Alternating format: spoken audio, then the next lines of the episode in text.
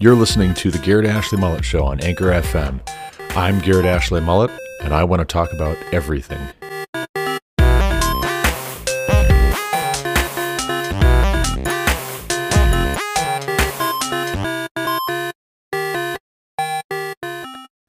In his days, Nebuchadnezzar, king of Babylon, came up, and Jehoiakim became his servant for three years. Then he turned and rebelled against him. And Yahweh sent against him bands of the Chaldeans, and bands of the Syrians, and bands of the Moabites, and bands of the Ammonites, and sent them against Judah to destroy it, according to the word of Yahweh that he spoke by his servants the prophets. Surely this came upon Judah at the command of Yahweh to remove them out of his sight for the sins of Manasseh, according to all that he had done, and also for the innocent blood that he had shed. For he filled Jerusalem with innocent blood, and Yahweh would not pardon. Now the rest of the deeds of Jehoiakim, and all that he did, are they not written in the book of the Chronicles of the kings of Judah? So Jehoiakim slept with his fathers, and Jehoiachin, his son, reigned in his place.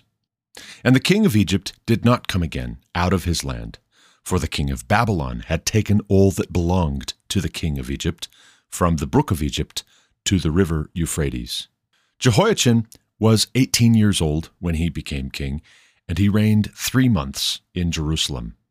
His mother's name was Nehushta, the daughter of Elnathan of Jerusalem. And he did what was evil in the sight of Yahweh, according to all that his father had done. At that time, the servants of Nebuchadnezzar, king of Babylon, came up to Jerusalem, and the city was besieged. And Nebuchadnezzar, king of Babylon, came to the city while his servants were besieging it. And Jehoiachin, the king of Judah, gave himself up to the king of Babylon, himself and his mother, and his servants, and his officials, and his palace officials. The king of Babylon took him prisoner in the eighth year of his reign and carried off all the treasures of the house of Yahweh, and the treasures of the king's house, and cut in pieces all the vessels of gold in the temple of Yahweh, which Solomon, king of Israel, had made, as Yahweh had foretold. He carried away all Jerusalem, and all the officials, and all the mighty men of valor, ten thousand captives, and all the craftsmen and the smiths. None remained except the poorest people of the land. And he carried away Jehoiachin to Babylon. The king's mother, the king's wives, his officials, and the chief men of the land he took into captivity from Jerusalem to Babylon. And the king of Babylon brought captive to Babylon all the men of valor, seven thousand, and the craftsmen, and the metalworkers, one thousand, all of them strong and fit for war. And the king of Babylon made Mattaniah, Jehoiachin's uncle, king in his place, and changed his name to Zedekiah. Zedekiah was 21 years old when he became king, and he reigned 11 years in Jerusalem. His mother's name was Hamutal, the daughter of Jeremiah of Libnah. And he did what was evil in the sight of Yahweh, according to all that Jehoiakim had done. For because of the anger of Yahweh, it came to the point in Jerusalem and Judah that he cast them out from his presence, and Zedekiah rebelled against the king of Babylon. And in the ninth year of his reign, in the tenth month, on the tenth day of the month, Nebuchadnezzar, king of Babylon, came with all his army against Jerusalem and laid siege to it. And they built siege works all around it. So the city was besieged till the eleventh year of King Zedekiah. On the ninth day of the fourth month, the famine was so severe in the city that there was no food for the people of the land. Then a breach was made in the city, and all the men of war fled by night by the way of the gate, between the two walls, by the king's garden, and the Chaldeans were around the city, and they went in the direction of the Arabah.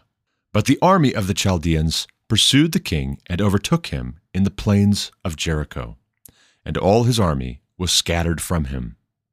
Then they captured the king and brought him up to the king of Babylon at Riblah, and they passed sentence on him.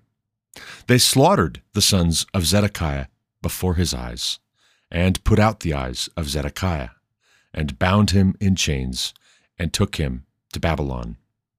In the fifth month, on the seventh day of the month, that was the nineteenth year of King Nebuchadnezzar, king of Babylon, Nabuzaradan, the captain of the bodyguard, a servant of the king of Babylon, came to Jerusalem, and he burned the house of Yahweh, and the king's house, and all the houses of Jerusalem.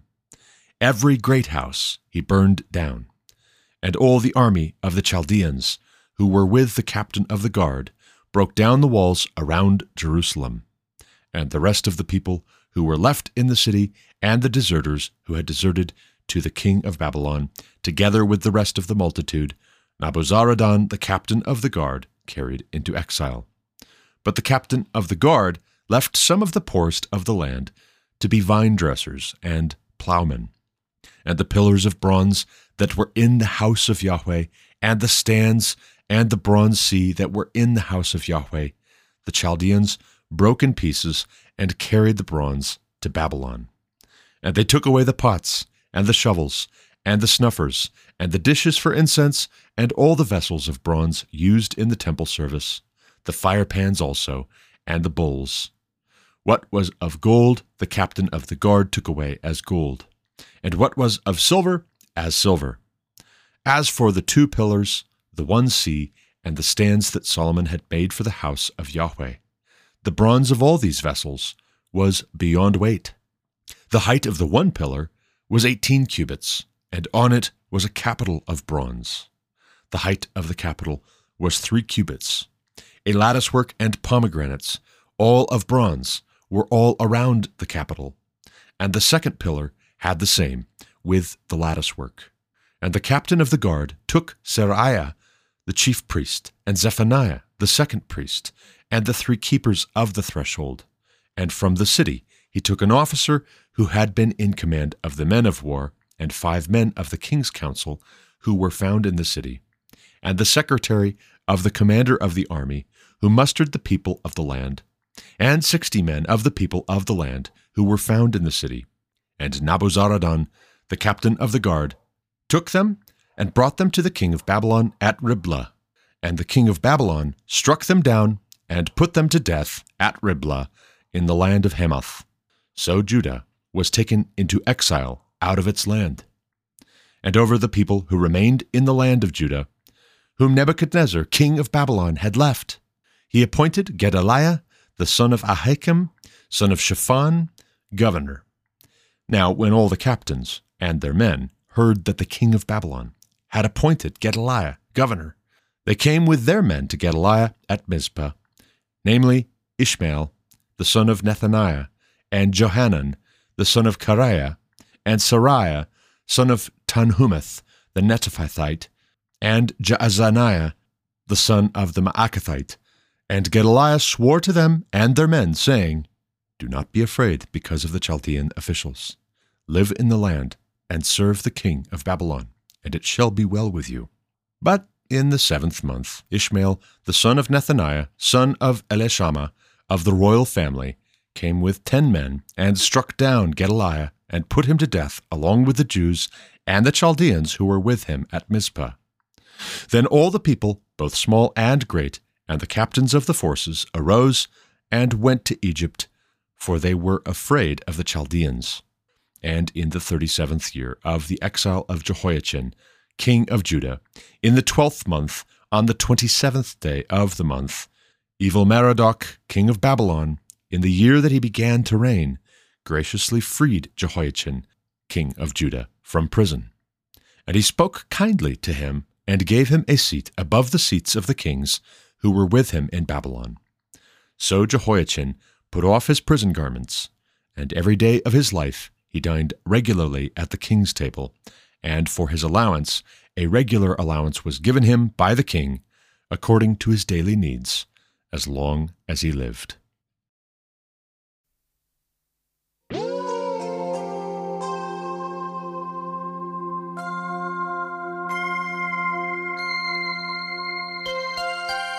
Welcome back to the Garrett Ashley Mullet Show. This is Garrett Ashley Mullet coming to you from Greeley, Colorado for episode 820 of this podcast. Today is Thursday, February 22nd, 2024. We just read 2 Kings chapters 24 and 25, and that concludes 2 Kings in the Old Testament. Wild stuff and hard stuff. We'll talk about it here in just a moment, but also as a little bit of a preview for what else we've got in store.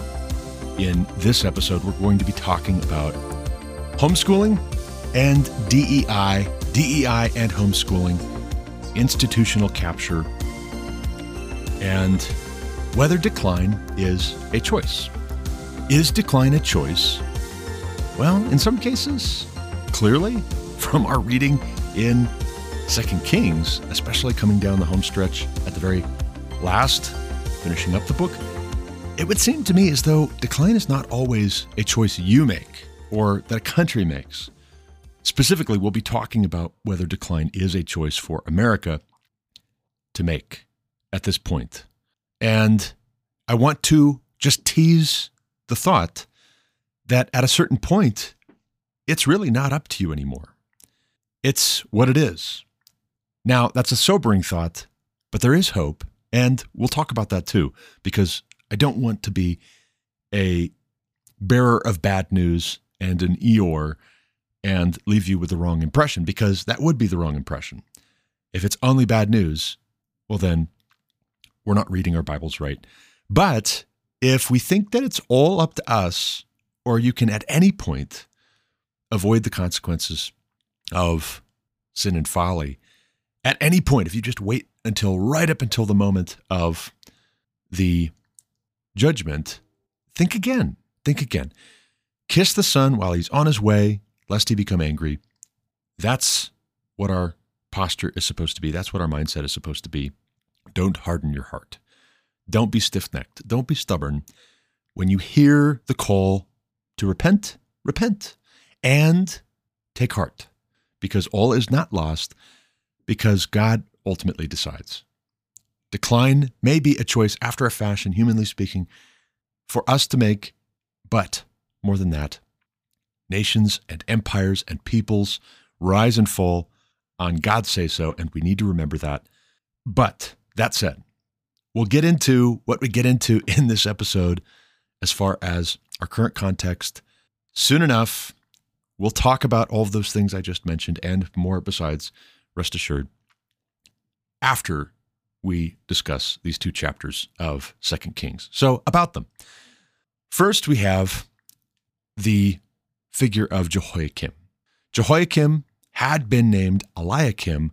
He was one of two sons of Josiah. Probably Josiah had more sons besides, but he was one of two sons of Josiah. And the first son that the people of Judah put on the throne after the death of Josiah did not please the Pharaoh of Egypt, who had come in. He had been coming against the Assyrians. Josiah came out against him. Why? It doesn't say, but he did. And the Pharaoh, it says elsewhere in the biblical text, warned him, Don't come against me. I am doing your God's bidding right now. Josiah wouldn't listen. He ended up being killed in battle against the Pharaoh of Egypt. And when the people of Judah had finished burying Josiah with his fathers, with his forefathers, they installed one of his sons to be king after him. And Pharaoh, by that point, was apparently in a position of dominance over Judah and had not just stopped at killing Josiah, who had come against him, but the Pharaoh said, No, not that one. I want this other of Josiah's sons to be king instead. And while we're at it, I'm going to change his name. And so he did. And where we left off in the previous chapter, chapter 23 of 2 Kings, we see that taxes are being collected from the people of Judah and sent as tribute to Pharaoh. Here we pick up with Jehoiakim becoming servant to Pharaoh for three years. And then he rebels. He rebels against the Pharaoh and what does God do? Interestingly, it doesn't say here that the Egyptians come in. It says that bands of Chaldeans, Syrians, Moabites, and Ammonites are sent by God against Judah to destroy it, according to the word of Yahweh that he spoke by his servants, the prophets.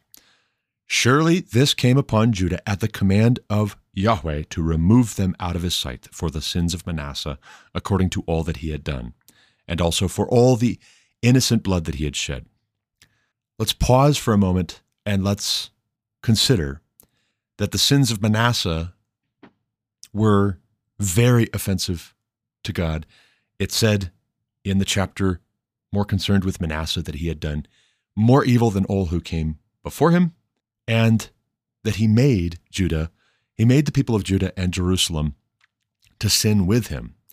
Tradition holds that it was Manasseh, son of Hezekiah, who ordered the prophet Isaiah to be killed after Isaiah confronted him about idolatry and the worship of all the host of heaven, all of the other gods of the nations, besides just Baal and Ashtaroth. And that very much offended God. And God was not going to pardon it.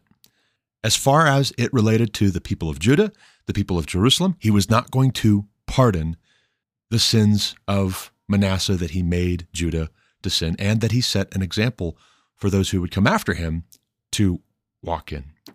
And so here we have it. We have the demise of Judah. We see that Jerusalem was filled with innocent blood, Manasseh, it would seem, or Jehoiakim. If Jehoiakim was following the example of Manasseh, you might say the sins of Manasseh are being carried forward into future generations in a kind of traditional sense, in a normalization sense. This becomes the culture of Judah and Jerusalem, filling Jerusalem with innocent blood. And God says he's not going to pardon that. Jehoiakim passes away in his time, sleeps with his fathers, as they say, being buried with them, alongside them. You can read more about him in the book of the Chronicles of the Kings of Judah, we're told. But it says then, verse 7 the king of Egypt did not come against his land, again, out of his land, for the king of Babylon had taken all that belonged to the king of Egypt. So just like God had given Judah into the hands of the Egyptians in due time and in short order, God gave the Egyptians into the hand of Babylon. But it says here that Jehoiachin was 18 years old when he became king. He had a very short reign. Most kings, it seems to me, with my informal assessment, having read what we've read so far, most kings had rules and reigns that lasted for years. Two, three, four years, that was a short reign, which is to say, we should put the American presidency having a four year term into something of that context. Two, three, four years, that's a short reign. When you start getting down into kingship only lasting a few months, that's a very unstable situation. If every few months you have a different king, the status quo is up in the air. And the powers that be do not have control of the situation. There's a lot of instability in Judah. And we know that because Jehoiachin reigns three months.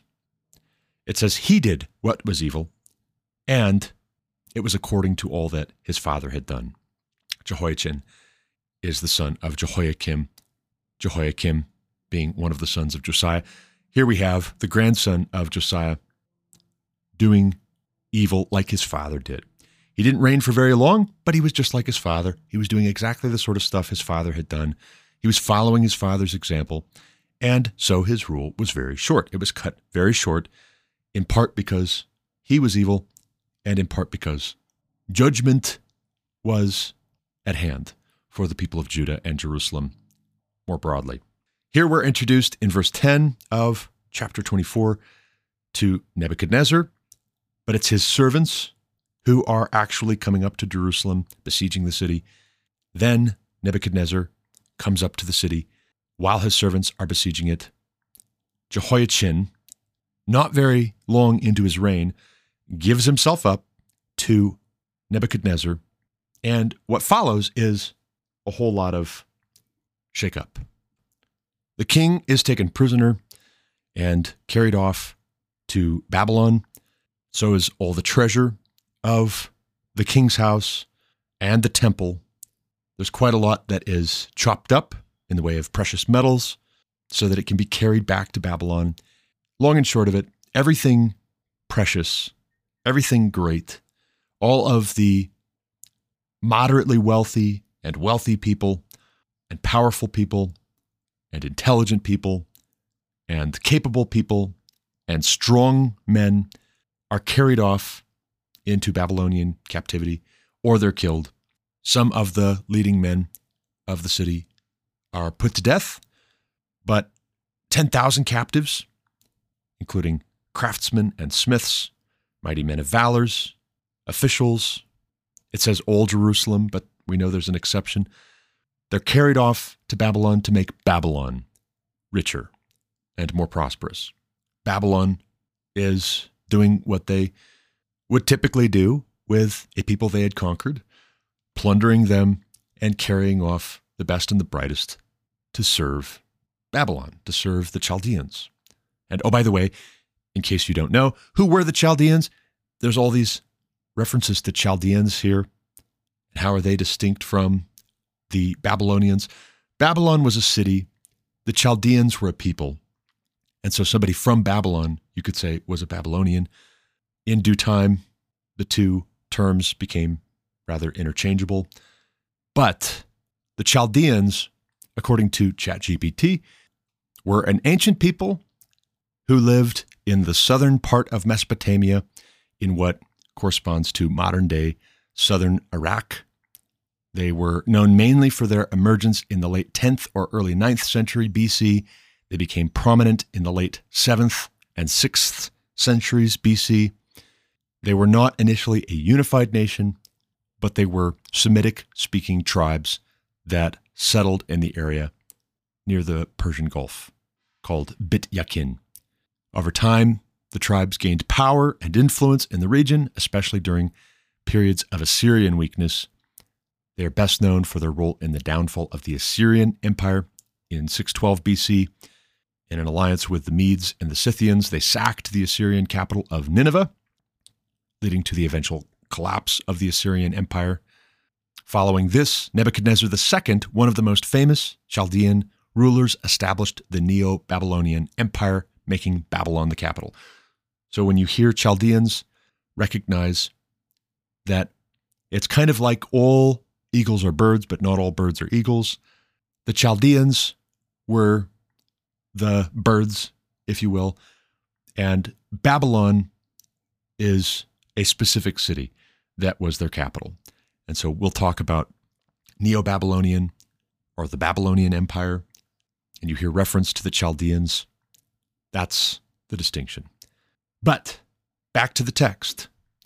We see that the servants of Nebuchadnezzar put some of the leading men of Jerusalem to death. They carry a lot of people off to Babylon. And the very poor people they leave right where they're at, right where they've been. They can tend the fields, they can take care of the vineyards. We need somebody to plow the land and make sure that it doesn't go to waste. So the very poor get to stay right where they're at. Meanwhile, the temple is, for all intents and purposes, sacked.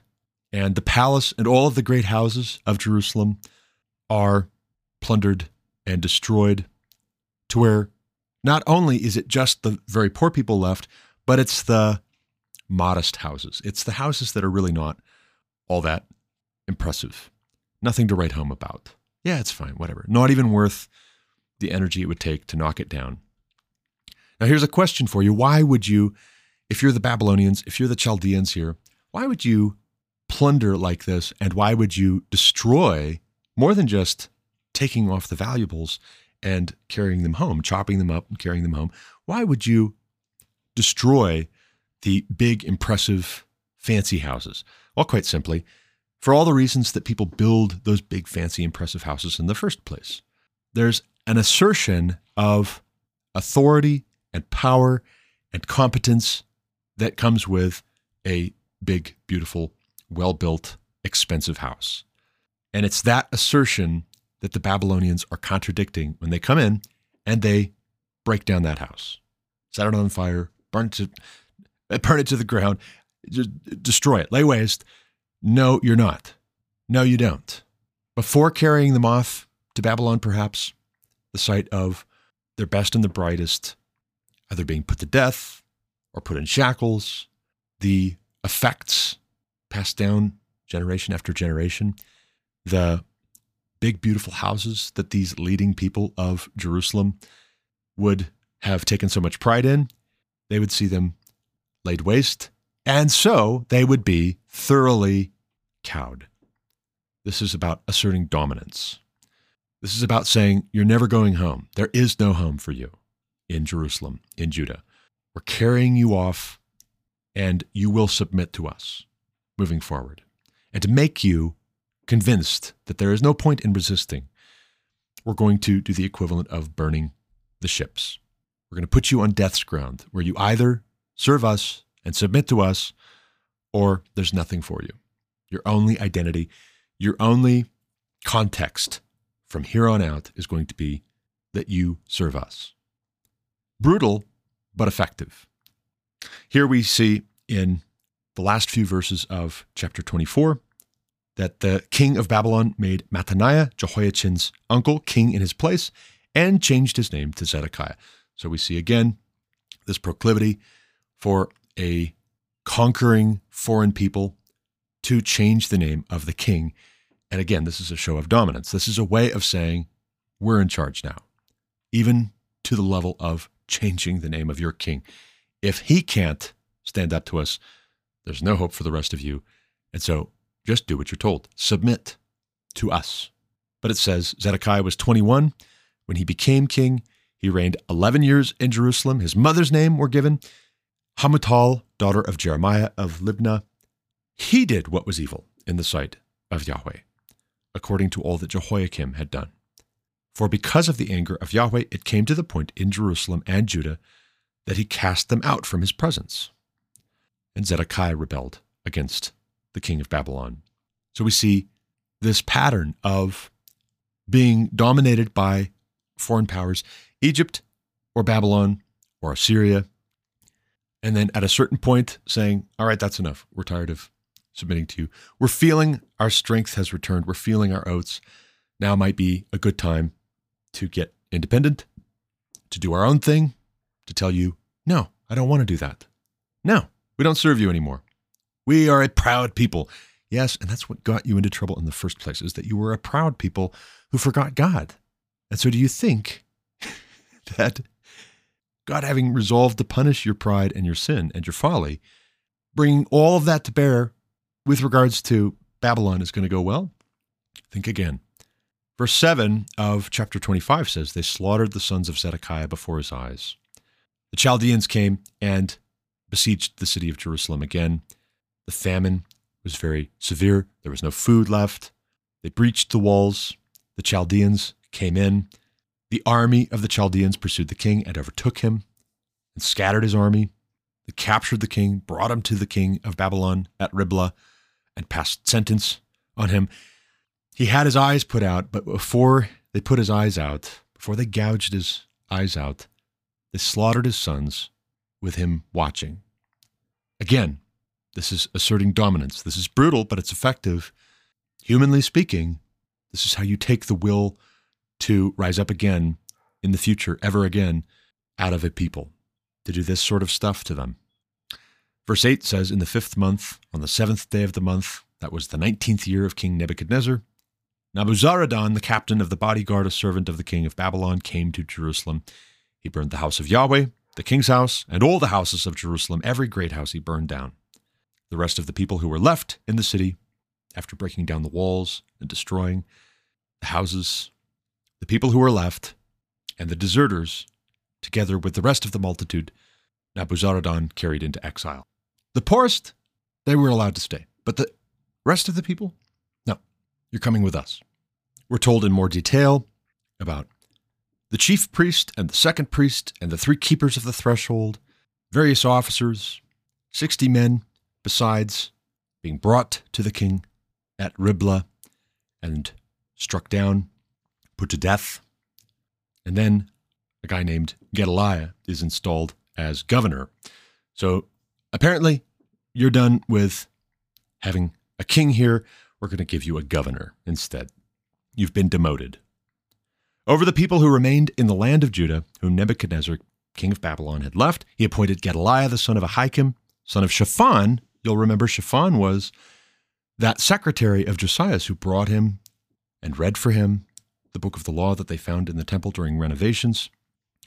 They made Gedaliah governor. Gedaliah tries to speak with leading men and to tell them, don't be afraid, live and serve the king of Babylon, and it will go well with you.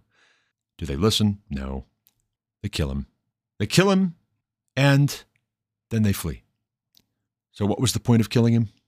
Again, vengeance, just to show your contempt for Babylon, to throw a tantrum. They kill him, and then they flee to Egypt because they're afraid of retaliation. They're afraid of what the Chaldeans are going to do to them for having killed the governor appointed by Nebuchadnezzar. Lastly, the last paragraph of Second Kings, we see that Jehoiachin is released from prison in the 37th year of the exile of Jehoiachin. In the 12th month, on the 27th day, Evil Merodach, now a different king in view here, Evil Merodach, king of Babylon, in the year he began to reign, graciously freed Jehoiachin from prison, spoke kindly to him, gave him an allowance, allowed him to eat at his table, actually placed Jehoiachin above all the other kings who were similarly living in exile. They'd been carried off captive to Babylon. Jehoiachin, given the circumstances, given the context here, comes to something of a more peaceable conclusion at the end of Second Kings. But that's it. That's it. The best he can hope for is having been let out of prison in Babylon, being given an allowance, being spoke kindly to, being allowed to eat with the king of Babylon. What does that mean? That means that Judah, from the very great to the very lowly, is completely at the mercy for the foreseeable future of Babylon. That's just what it is. If the Babylonians want to be kind, then the people of Judah will be treated kindly. And if the Babylonians are not feeling especially kind, then however harsh they want to be, they can be and they will be. But it seems as though Babylon is primarily interested in making Babylon great again. They're not just trying to destroy for the sake of destruction, but they destroy with the intent of asserting dominance. If they think they're pursuing the common good, or at least the common good of their own people, their own empire, once they think that being kind to the people of Judah serves that purpose better than being harsh, being brutal, being punitive, that's what they do. In our next episode, Lord willing, we will get into First Chronicles, which will feel a bit like we are doing a time lapse. We're going back and let's revisit, told differently, almost like a replay. Wait, wait, wait, wait. Rewind. What happened? What, what just happened here? right? When we read through Chronicles, I think what you'll find is it's like a different angle, primarily interested in Judah. And in contrast to 1st and 2nd Kings, which are moral and political and very interested in the failings or the good achievements of kings of both Israel and Judah, who begat so and so, who followed after so and so, who walked in the ways of his forefather, such and such. First and Second Chronicles is different in its attention to detail. There's a different emphasis. But we'll get into that, like I said, in our next episode. For now, let's talk about our current context and let's come forward to the present, starting with a story out of Russia, of all places. John Knox over at Not the Bee posted this story February 1st of this year titled Russian Geneticist Fired After Claiming Humans Lived to 900 Years Before Biblical Flood. Here's what John Knox writes. According to state news agency RIA Novosti, Russia's Ministry of Science and Higher Education has fired the head of a prestigious genetics institute. While the report didn't specify the cause behind Alexander Kudryavtsev's termination, the Russian Orthodox Church labeled it as religious discrimination. Kudryavtsev's, who led the Vavilov Institute of General Genetics within the Russian Academy of Sciences, delivered a controversial talk at a conference in 2023. During his presentation, he claimed that humans lived for approximately 900 years before the biblical flood era and attributed the shortened lifespans of modern humans to original, ancestral, and personal sins causing genetic diseases. Quote, at a conference in March, the academic argued that the universe, made by God in the process of creation, fell into decay due to the sins of people. In the deep past, people lived to be 900, he said, citing only evidence of a graph on the internet. He claimed sin was the cause of mutations in genetic diseases harming modern man, he told his shocked audience in Minsk. Now, about this, this is easy to verify, and I would hardly believe that the only evidence he presented was a graph.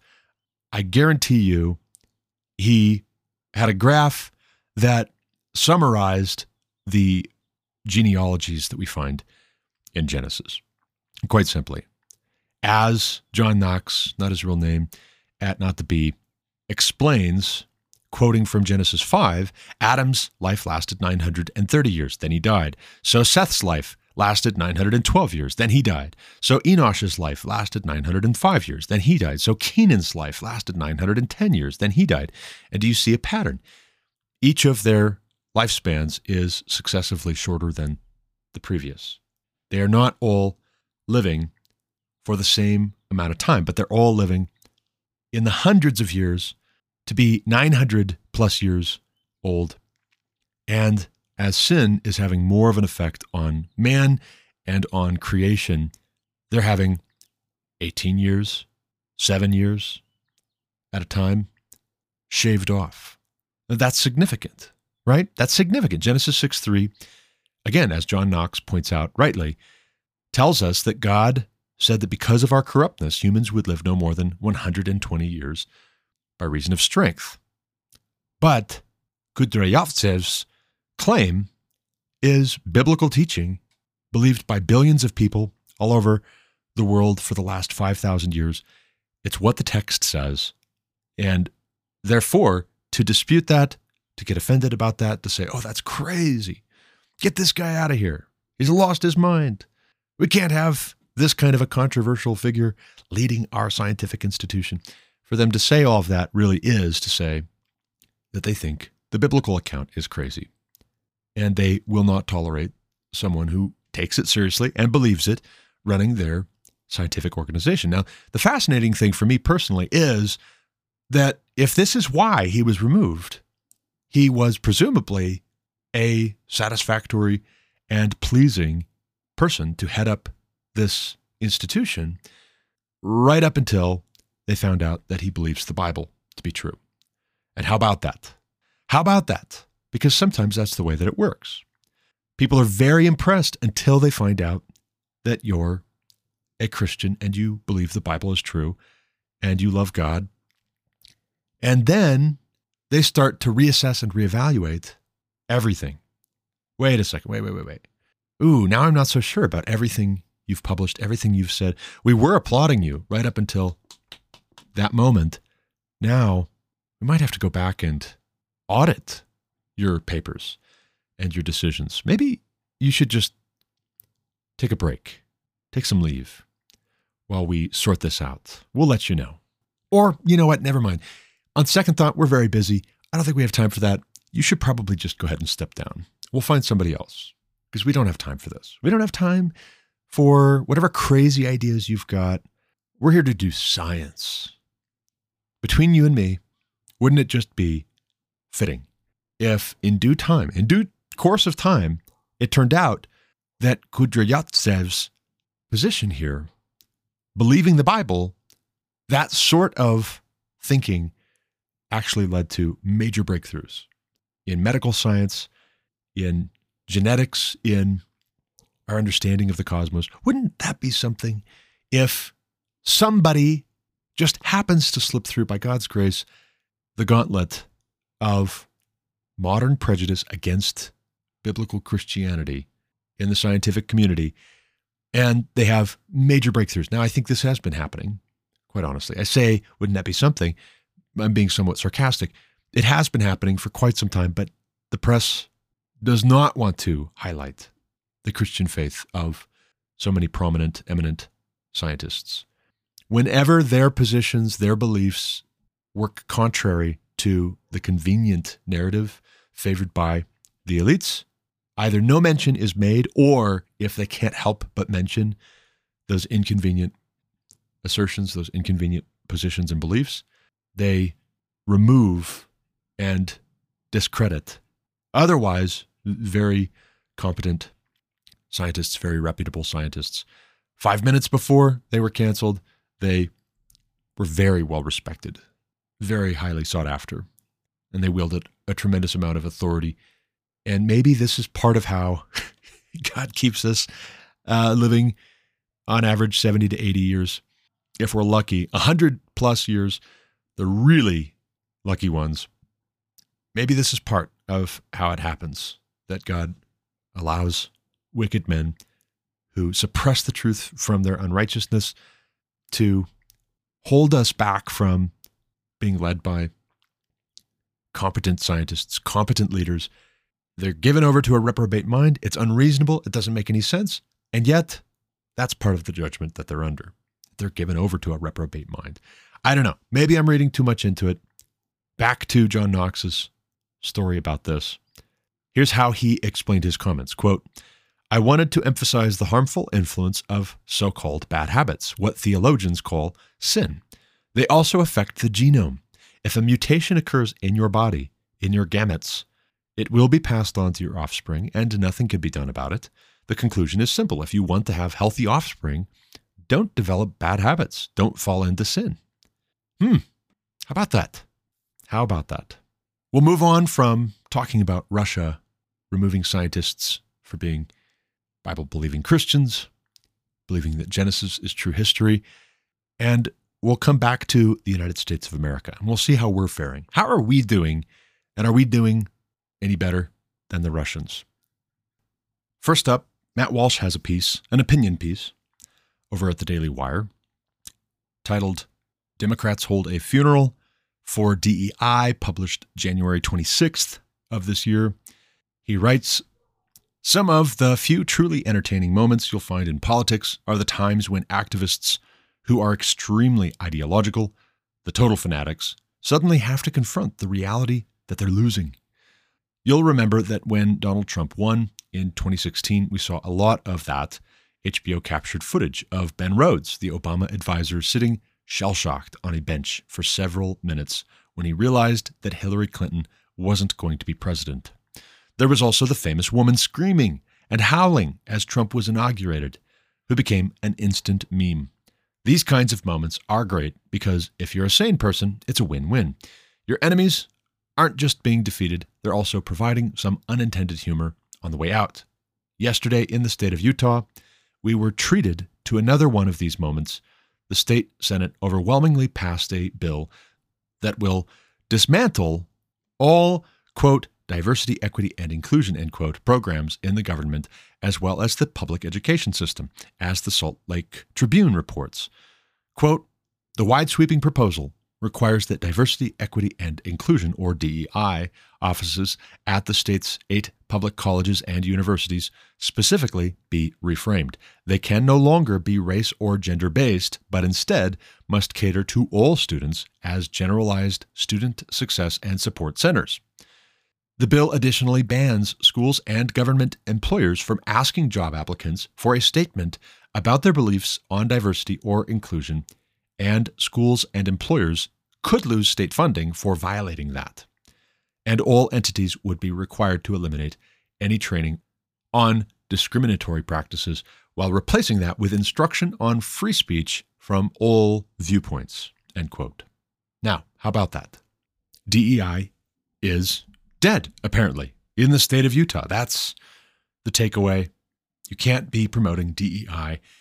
How does the Democrat segment of Utah's legislature respond? They show up wearing all black as if they are in mourning, as if this is a funeral.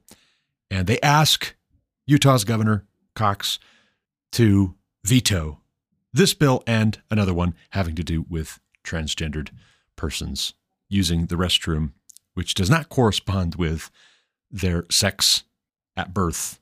That is to say, their chromosomes, whether they have a Y chromosome or they don't.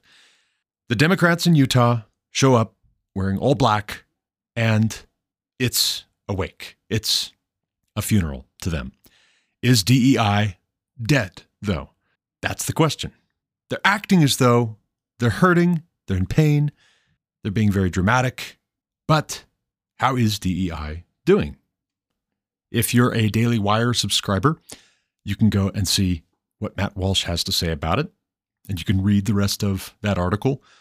I'll put a link in the description for this podcast episode, but let's see what the New York Post is reporting.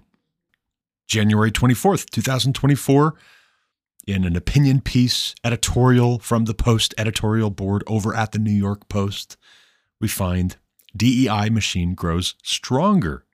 Critics target homeschooling parents and other commentary.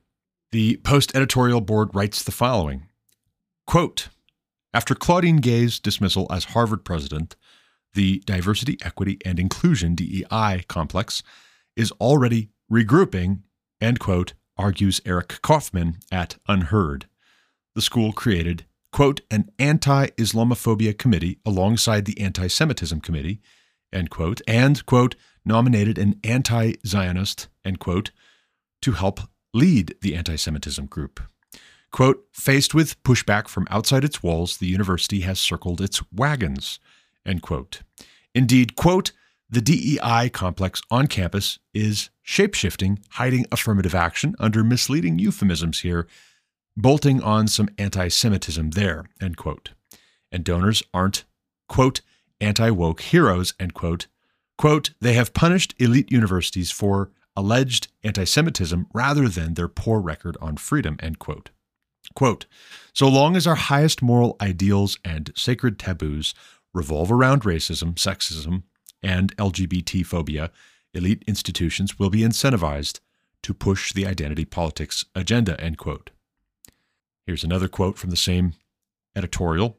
Quote, it's the Biden administration, not Republicans, which is cutting Medicare Advantage benefits and threatening high quality health care for seniors while making the debt even bigger in the process end quote, warns Drew Johnson at Fox News. And so we've already moved on, right? So we've already moved on. The DEI machine grows stronger, and that's all you need to know. They're going to change the verbiage, they'll change the language here and there. But those who are withdrawing their donations, they're saying, nope, we're not going to keep on giving money to the universities where testimony came from presidents to Congress, which was rather unflattering towards those who support the nation of Israel existing, oppose Hamas, might oppose violent rhetoric, genocidal rhetoric towards Jews. The concern here, as is pointed out by the Post editorial board, is not wokeness and it's not DEI, it's anti Semitism. So we're still stuck on race, we're still stuck on ethnicity, driven policy decisions or funding decisions. And already within the editorial board's contribution, it's time to talk about Medicare Advantage and the Biden administration. Now, another thing which is interesting and it's brief, they have a segment here. We'll talk about it. Education critics target homeschooling parents. Here's a quote from Reason Magazine's Aaron Garth Smith Quote, homeschooling is surging as parents want more agency over their child's education, end quote. The editorial board writes with an estimated 4.7% of kids now homeschooled and quote, public school enrollment down by nearly 1.3 million students, end quote, from pre pandemic levels, status quo defenders are, quote, taking notice and calling for more oversight, end quote. They focus on states where it seems child abusing parents, quote, took advantage of lax homeschooling laws to hide their abuse from authorities, end quote. But deeper analysis shows, quote, no evidence that homeschool abuse is even a problem to begin with, end quote. Plus, quote, homeschool regulations might not protect kids from abuse, end quote, but, quote, they do increase administrative burdens, infringe on curricular choices, and subject families to harassment, end quote, by regulators. Rather than, quote, worrying about homeschoolers, policymakers should figure out why millions of students are leaving public schools in the first place, end quote.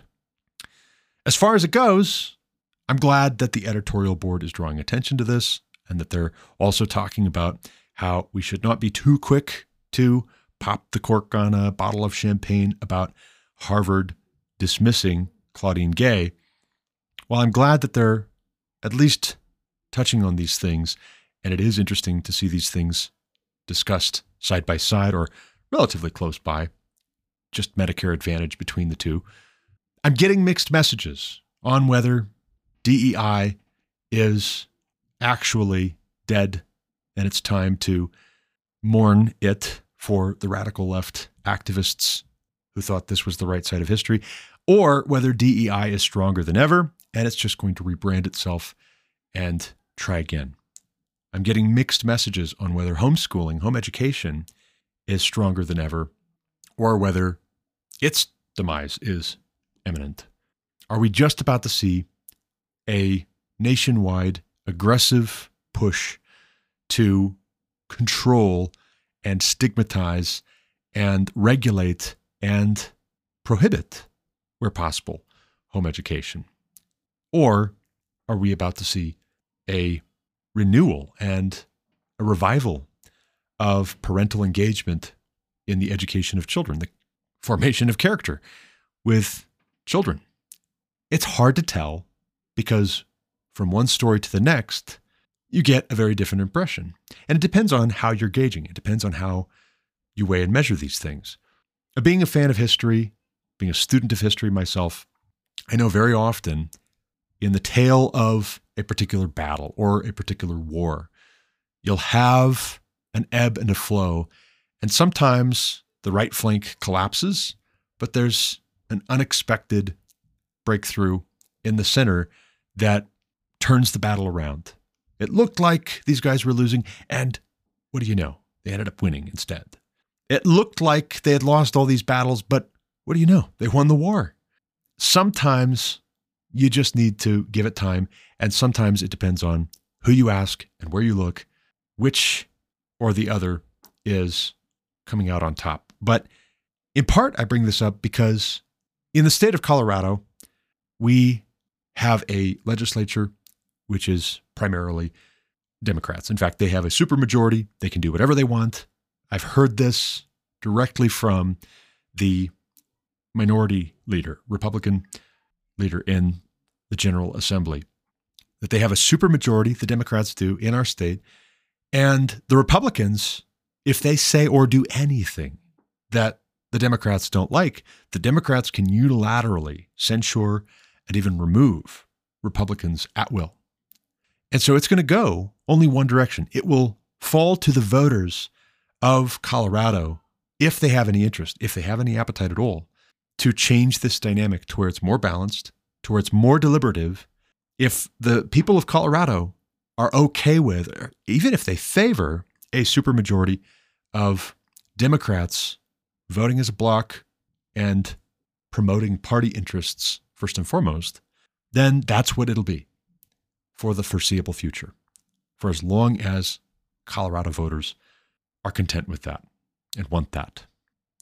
And as such, when I read an email from CHEC, the Christian Home Educators of Colorado organization, one of the organizations that we're enrolled with as homeschoolers, when I see the discussion on My Tech High's Facebook page for the school year 2023 to 24 surrounding the CDE proposing rule changes, the State Board of Education considering rule changes that would affect access to funding for parent led instruction, basically to say we're going to quote unquote clarify the rules to say parents and parent led instruction are not permissible for reimbursement or for building their own classes, for leading the instructions, for giving the instruction, and there being any public funding, any reimbursement, even through a program that for five years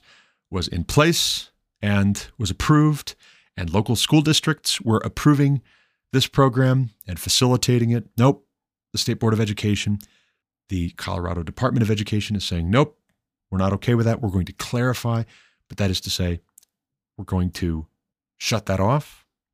When I see that, and I see some of the parents in the state of Colorado who may be a little newer to this homeschooling thing, one in particular I was engaging with, and I think a polite enough, respectful enough discussion, although we clearly disagreed. And I think she was a little agitated. Not that I blame her for that, because all of us are looking at thousands of dollars either there or not there for the school year. There was talk initially of retroactively making the rule change apply to the 2023 to 24 school year, not just being for next school year, 2024 to 25.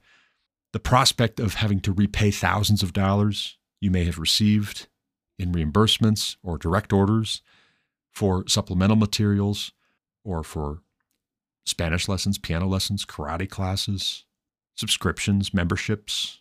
That is a stressful thing, not least in this current economic environment. But I noticed that the gal I was engaging with in the comment section, her profile picture on Facebook has one of those little badges over it that says, I got the COVID vaccine. We can do this together. And I see that, and I think you're probably a little newer to this homeschooling thing than I am. I, who was homeschooled from kindergarten to my senior year of high school, and was homeschooled in eastern Montana, western Montana, southern Ohio, back before it was normalized. It's increasingly being normalized even as critics are stigmatizing. And that's part of the reason why they're trying to aggressively stigmatize it right now. They don't want it getting any more popular than it already is. 5% of students in the US being homeschooled, that's a lot. It really is. And how many more besides? How many parents of how many percent more would if they felt like they could, or if they knew how, if they saw an opportunity, or if the funding was there, homeschool their kids. But you're going to have, just like with churches, for instance, or denominational splits, when a denomination in the United States splits over gay marriage or the ordination of women over the last few decades. This has happened several times. But when a denomination splits and more conservative churches in their denomination, which is extraordinarily progressive and liberal, when they leave the denomination that they were a part of for decades, maybe even longer, what happens very often is they go to another denomination and they join that denomination, and they are among the most liberal churches, if not the most liberal church in the denomination that they've just joined. And they bring a whole host of questions and assertions that catch the more conservative denomination they've just joined flat footed in many cases. This happened with the Southern Baptist Convention, for instance. A lot of African American churches left denominations where there was a liberalization with regards to homosexuality and transgenderism, and they joined the SBC. And then the SBC wanted to be welcoming and was afraid of being offensive. They were afraid of alienating these new member churches. And so that's where I have it on good authority from Shadrach Black. That's where the SBC started down this road of considering woke affirming policy changes and statements.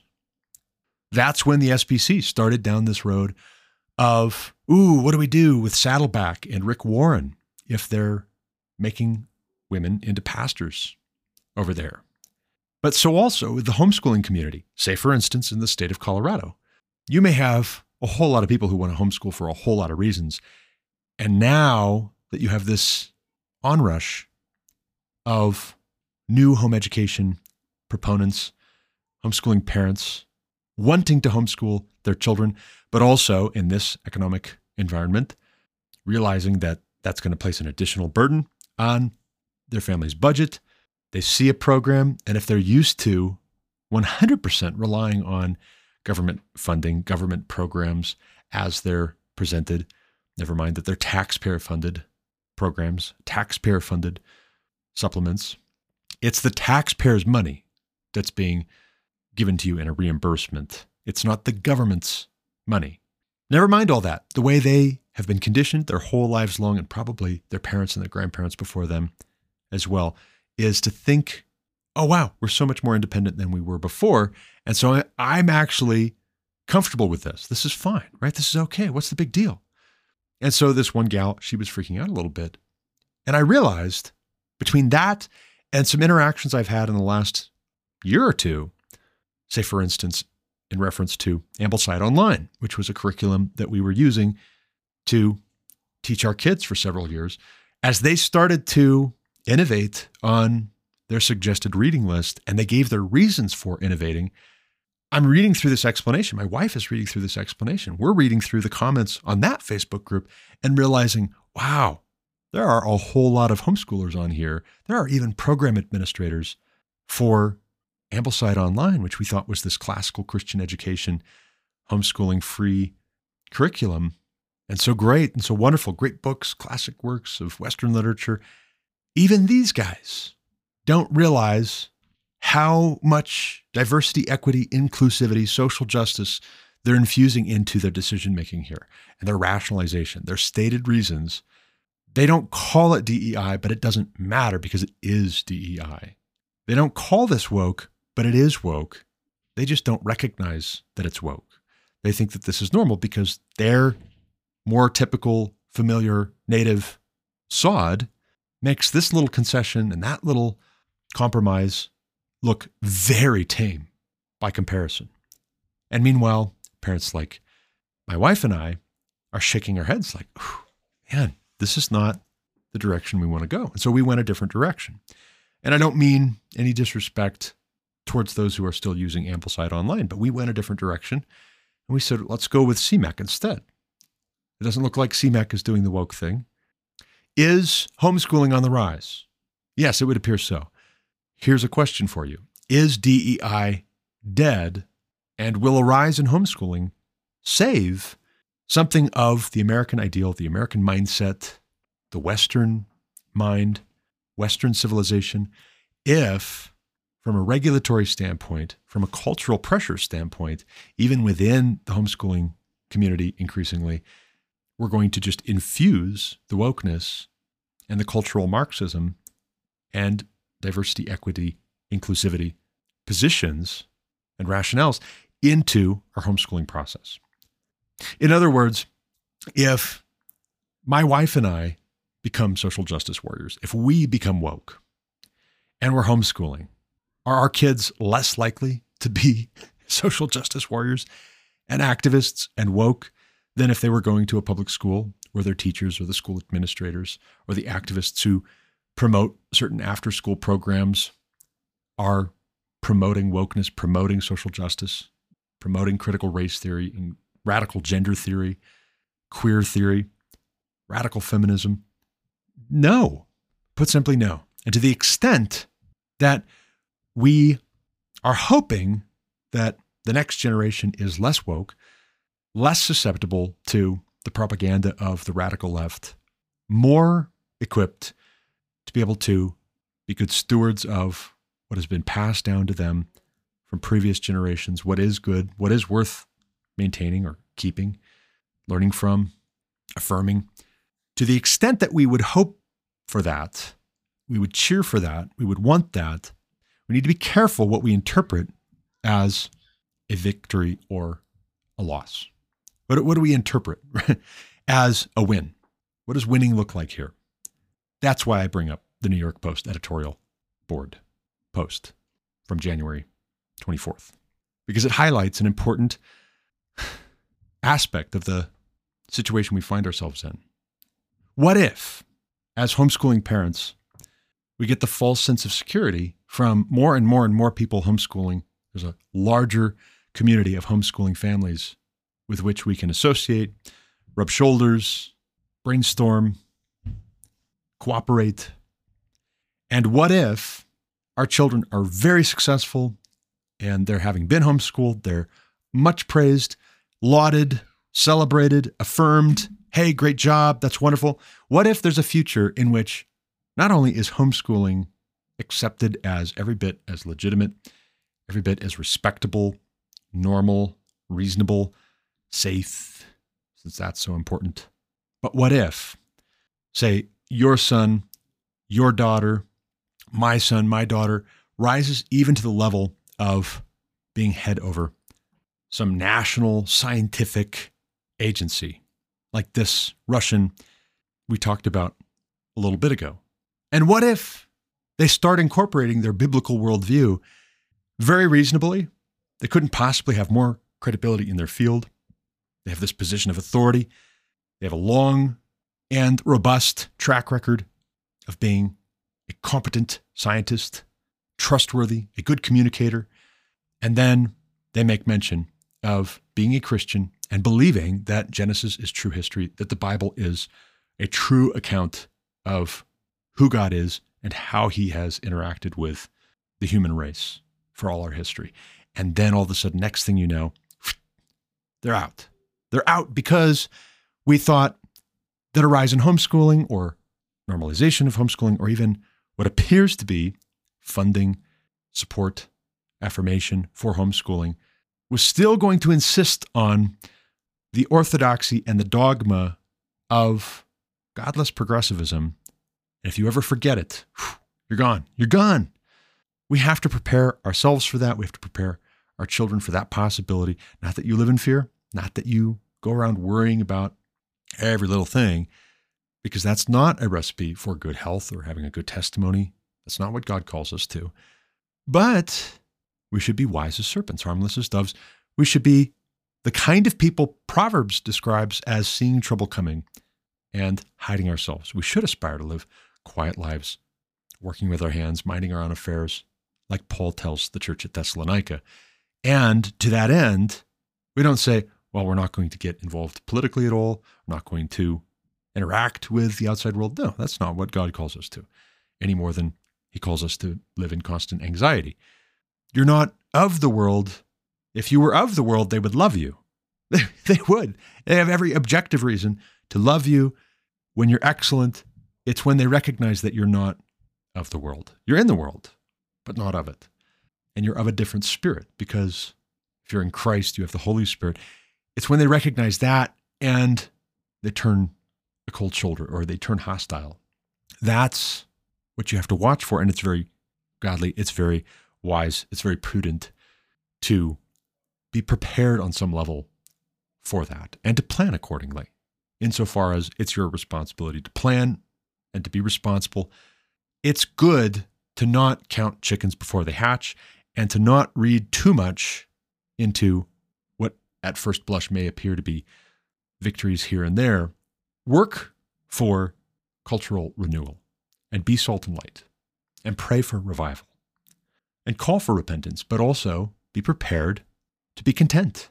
If all you can say at the end is, like Jesus asked, What does it profit a man to gain the whole world and forfeit his soul? Now, this brings us very neatly to our next bit of reporting to consider. And I'll read this article in its entirety over at reason.com, published January 23rd of this year by Aaron Garth Smith, filed under School Choice. The title of the article, if you want to read it for yourself, you'll find a link. You should find a link in the description for this podcast episode if you want to follow that. But the title of this article is Homeschooling Parents Are No Threat to Their Kids. The tagline, subtitle is The Thesis Stricter regulation of homeschooling families will just lead to harassment from government. Very directly put, Mr. Smith. Aaron Garth Smith writes the following Homeschooling is surging as parents want more agency over their child's education.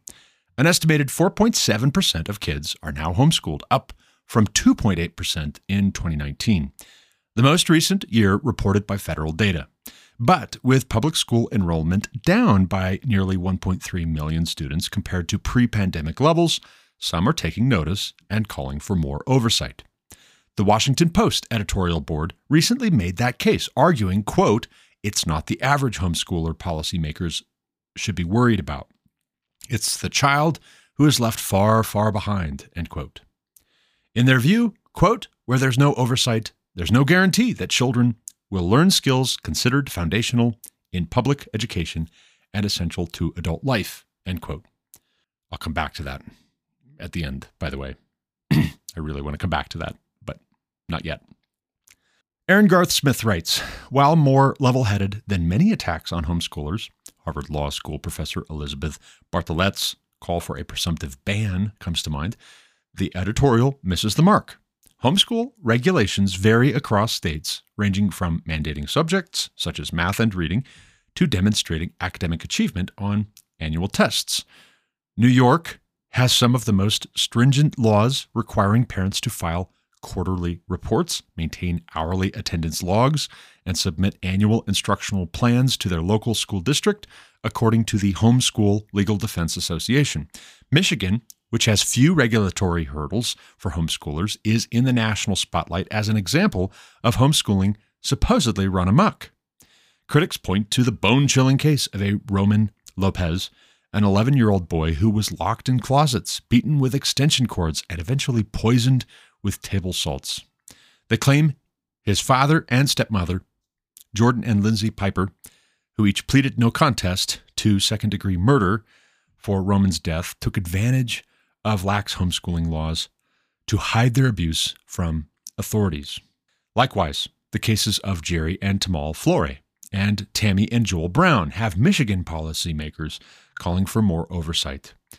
The two couples allegedly adopted dozens of children in a money making scheme that involved, quote, prolonged, routine, and systematic mental and physical abuse, end quote, said Michigan Attorney General Dana Nessel.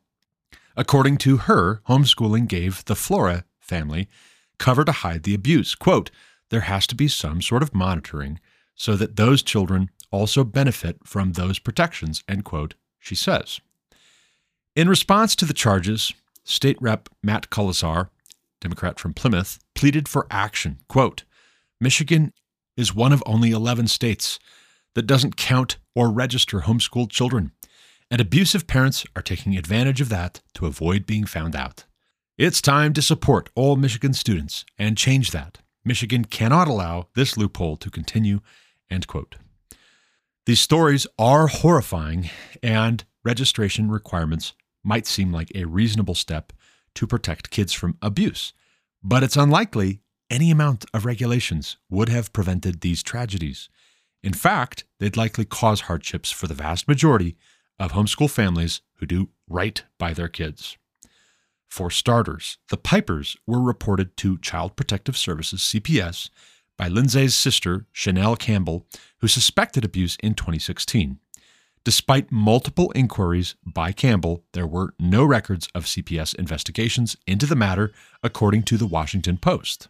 For their part, the Flore and Brown families adopted or fostered nearly 30 children dating back to 2007, a highly regulated process that's overseen by the Michigan Department of Health and Human Services, MDHHS.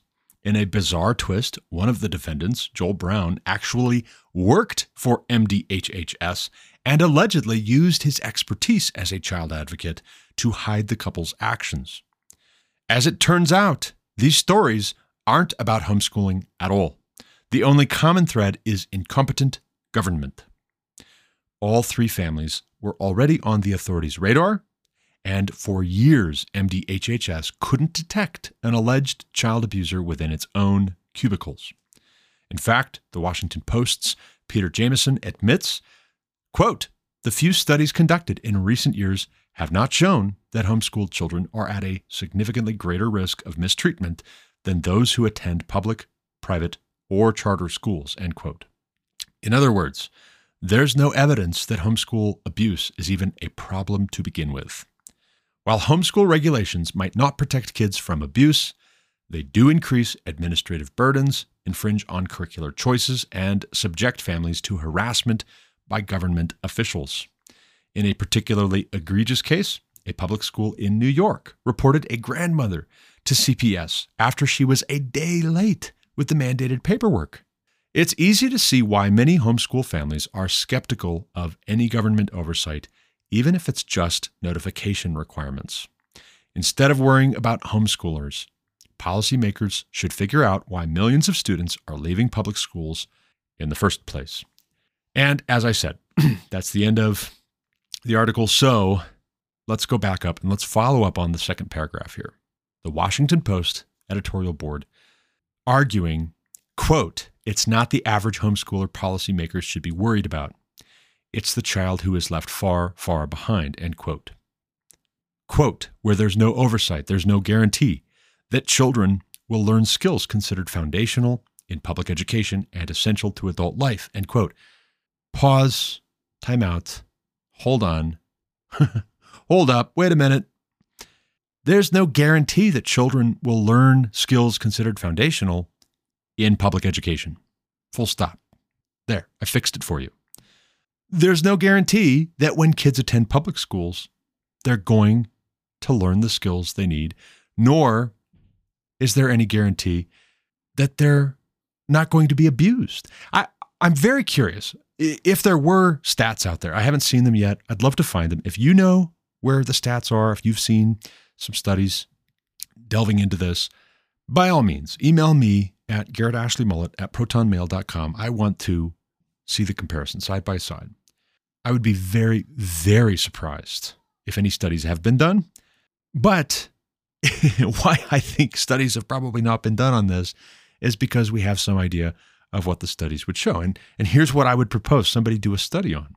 What are the rates of self harm, suicidal thoughts, and even attempts at suicide for those who attend public school, for those who attend private school, and for those who are homeschooled in our country, school aged children, and how do the stats, what are the percentages like when you put them up side by side? What is the probability that a child in a homeschooled environment, and here I'll speak to homeschooling because I wrote the book, and this is why we homeschool. I was homeschooled from kindergarten up to my senior year of high school.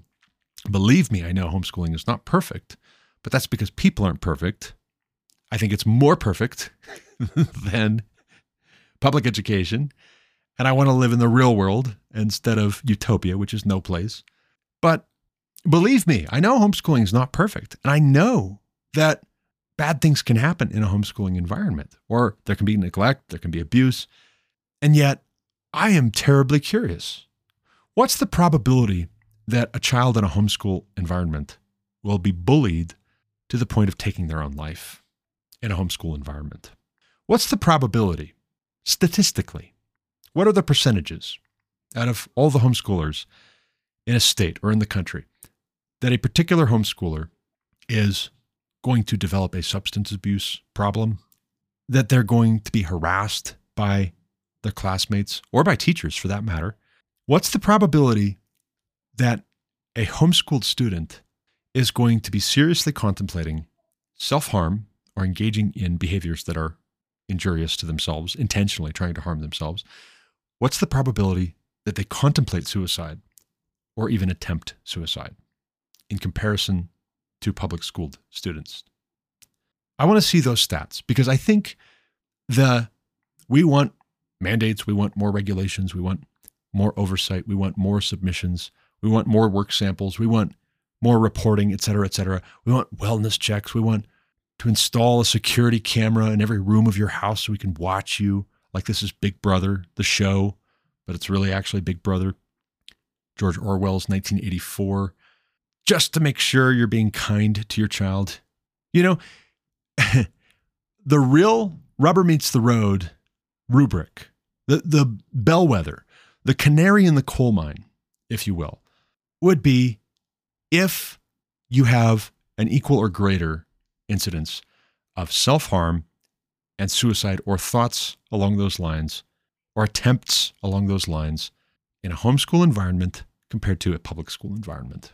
For starters, if we're talking about emotional health, mental health, physical health, show me that study. Conduct that study.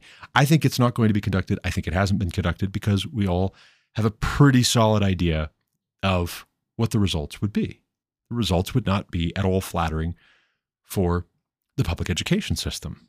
In order for a child to acquire the tools of learning and the skills, as the Washington Post editorial board puts it, foundational in public education and essential in adult life or essential to adult life, in order for them to acquire any of that, they have to have a will to live. And my concern is that the public education system has gotten increasingly good at controlling, regulating, monitoring, assessing, quantifying, but also in the process, taking away the will to live and even a telos, a purpose to life for the vast majority of American children. They may succeed despite the system. But is it too much to ask that parents who know their child. They may not be an expert on educational theory. They may not have gotten a master's degree or a PhD in educational theory. They may not sit on the State Board of Education, SBE. They may not have an official title with the CDE, Colorado Department of Education. They're not an expert on what the bureaucracy would insist they be an expert on in order to carry any weight. But they're an expert on their child. Is it too much to ask that parents who are experts on their children would say and be respected in saying at a certain point, you know what, this is not a good environment. This is not conducive to learning or even life itself. And maybe in a lot of cases, public education is not conducive to learning because it's not conducive to life. It's not a holistic approach to the person, to the human being that is liable to have a healthy outcome. It's despite the system it's when parents, even when their kids are attending the public schools, operate to offset the effects of the system, the influence of the system. It's when individual teachers who love this or that child and they see the potential invest in this or that child. It's not the system. You got to distinguish here. You got to separate this out. It's individual teachers who love that kid and want to see that kid do well. They see that kid is really struggling. They see that kid is getting bullied and harassed. And they're falling behind. Maybe they've got trouble at home, or maybe they just don't know what's going on. It's when individual teachers working outside of the policies and the rulemaking and the procedures, not necessarily in opposition, but working despite them, working regardless of them, invest in an individual human being who is an adolescent that's when you see success. That's the offset. It's when that child has friends who help the child to have purpose and belonging, like Viktor Frankl talks about in Man's Search for Meaning. That's when you see a reasonably healthy, well adjusted, upright, moral, optimistic, enthusiastic child in the public education system. But it's not all this that they want to apply to the home educated child that is going to make the home educated child the better for it because it's not any of that that is actually serving well the public school child. You know, it would be one thing if the public schools could legitimately speak from a high horse and their outcomes were demonstrably, consistently, year over year, decade after decade, even as good. But ideally, for the way that they relate to homeschoolers, they would be producing much better results to be talking about homeschooling and talking to homeschoolers the way that they do so routinely, so often. I want to say if Mr. Durham or Dr. Scheffels ever listen to this podcast episode, they're two of the three Republicans on the State Board of Education for Colorado. I want to say if, if either of you respected figures ever listen to this, I want to say thank you for the comments you made, the observations, the questions you raised in the December 13th State Board of Education meeting that I watched and listened to. Also, the February 14th and 15th meetings that I listened to and watched.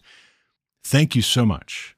Because here's what Dr. Scheffels and Mr. Durham pointed out. When they were able to get a word in edgewise and finish a thought, even when the Democrats on the board, especially the chairwoman who represents Centennial, weren't procedurally and snidely, passive aggressively trying to shut them down.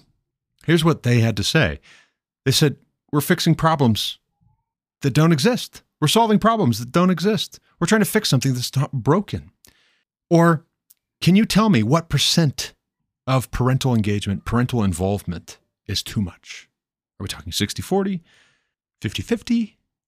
At what point does the parent leading the instruction of their child, being involved in the education of their child, exceed the proper amount for them to enjoy funding for a supplemental program that their child has been benefiting greatly from? At what point does it cross the threshold? Do you know? Do you have an assigned percentage? What are we saying here? You know, in the public schools, we're failing, and I heard them say this in the public schools, we're failing kids every day, day after day. They're getting bad outcomes and a bad experience. They're not learning what they need to be learning. They're dropping out, they're checking out, they don't care. And instead of us figuring out how do we serve those kids better, what could we do differently to make sure those kids are healthier, happier, better adjusted, more enthusiastic learners, instead of that, what are we doing? We're going to stigmatize and scrutinize and harass the parents in our state who are as involved as they possibly could be by definition. You know, we're always complaining about parental engagement in the public schools, that we need more parental engagement. Oh, what's up with these parents who just think the schools are going to figure everything out? But then in the case of homeschoolers, we're complaining that they're too involved. They want to pick the curriculum, they want to build the classes, they want to teach their kid, they want to work through it with them. They've got this, they're good. And we're going to say, nope, can't do that. Now, the pushback from the Democrats on the state board was, oh no, the homeschool law has said for a long time now parents have the right to homeschool their kids if they want to. We have no jurisdiction over them. They can teach their kids whatever they want to teach them, however they want to teach them. It's not our business. They just can't receive public funds. But here's the thing here's the thing about it everything they're saying doesn't apply to homeschoolers when they homeschool in the state of Colorado, has been applying to homeschoolers enrolled through MyTech High for all the years that we've been enrolled in MyTech High. We submit learning logs every week for each of the children. And you might say, oh, I, I wouldn't have done that. That's not a good idea. We made our decision. And it shouldn't have to be that way. And it doesn't even have to be that way. You could just say, nope, we're not going to sign up for a program like that. That's too risky. It's too much government intrusion. Yes, it is too much government intrusion. You're right. But we made the strategic decision, given our economic situation, our economic reality, that it would be more benefit than cost we were willing to accept the exposure to risk, not that we trust the government, not that we trust educational bureaucrats, not that we trust the state of Colorado's Department of Education or the State Board of Education, but that we are going to just have to take the risk because otherwise, economically, especially through COVID, having moved to this state in September of 2019, and then all of the craziness of lockdowns, hours being cut, my pay basically being renegotiated by my employer, no overtime, unless it was approved. All that. Rising costs of food, rent, fuel, utilities, everything. We made the calculated decision. You know what? As intrusive as this is, it's not so intrusive that we can't accommodate what they're asking in reporting requirements. And they want us to do evaluations every other year. That's fine. We can do that. It's not so bad. And they've always been glowing, by the way. Certified teachers, we send our lesson plans off to, samples of work off to, our curriculum plan for the year off to. Very complimentary, and with good reason, I might add. But everything that the State Board of Education is saying, oh, yeah, I don't think that's happening. And they don't even know, by the way, which is shocking. It's like, wow, you guys are going to make a decision that affects thousands of children in your state, thousands of families. You're going to make a decision. And you're just like, oh, I don't think that's happening. Testing, meeting testing requirements. Okay, great. Great. Wonderful. Let's all make decisions based on what you don't think is happening. Got it. Tell me again about your advanced degree from some prestigious university and your decades of white collar work and activist work, and how that is superior to my having been homeschooled 12 years now of our homeschooling our children, our having seven children who are school aged. Tell me again about how you don't think this or that is happening. And so you're going to go ahead and take a vote next month. Got it. Okay, cool. But on a happier note, Aaron Garth Smith's article here at Reason Magazine, he's exactly right. Stricter regulation of homeschooling families will just lead to harassment from government. The presumption for the big government types and for the bureaucrats who have to justify their jobs and lawyers who this is how they make their living is when the laws are complicated and so you need them more often stricter regulation of homeschooling families is trying to shift the blame for bad outcomes from public education to home education. The sales pitch, even with regards to the proposed rule changes here in the state of Colorado, with regards to programs like MyTech High, the sales pitch is we don't want our money, our funding going to children who are not in our system, which is to say, we don't have control over it. And so we don't like it. Which is to say, they don't altruistically care about the outcomes of children in a general sense. They care about, in a very self interested way, which can't be entirely bad.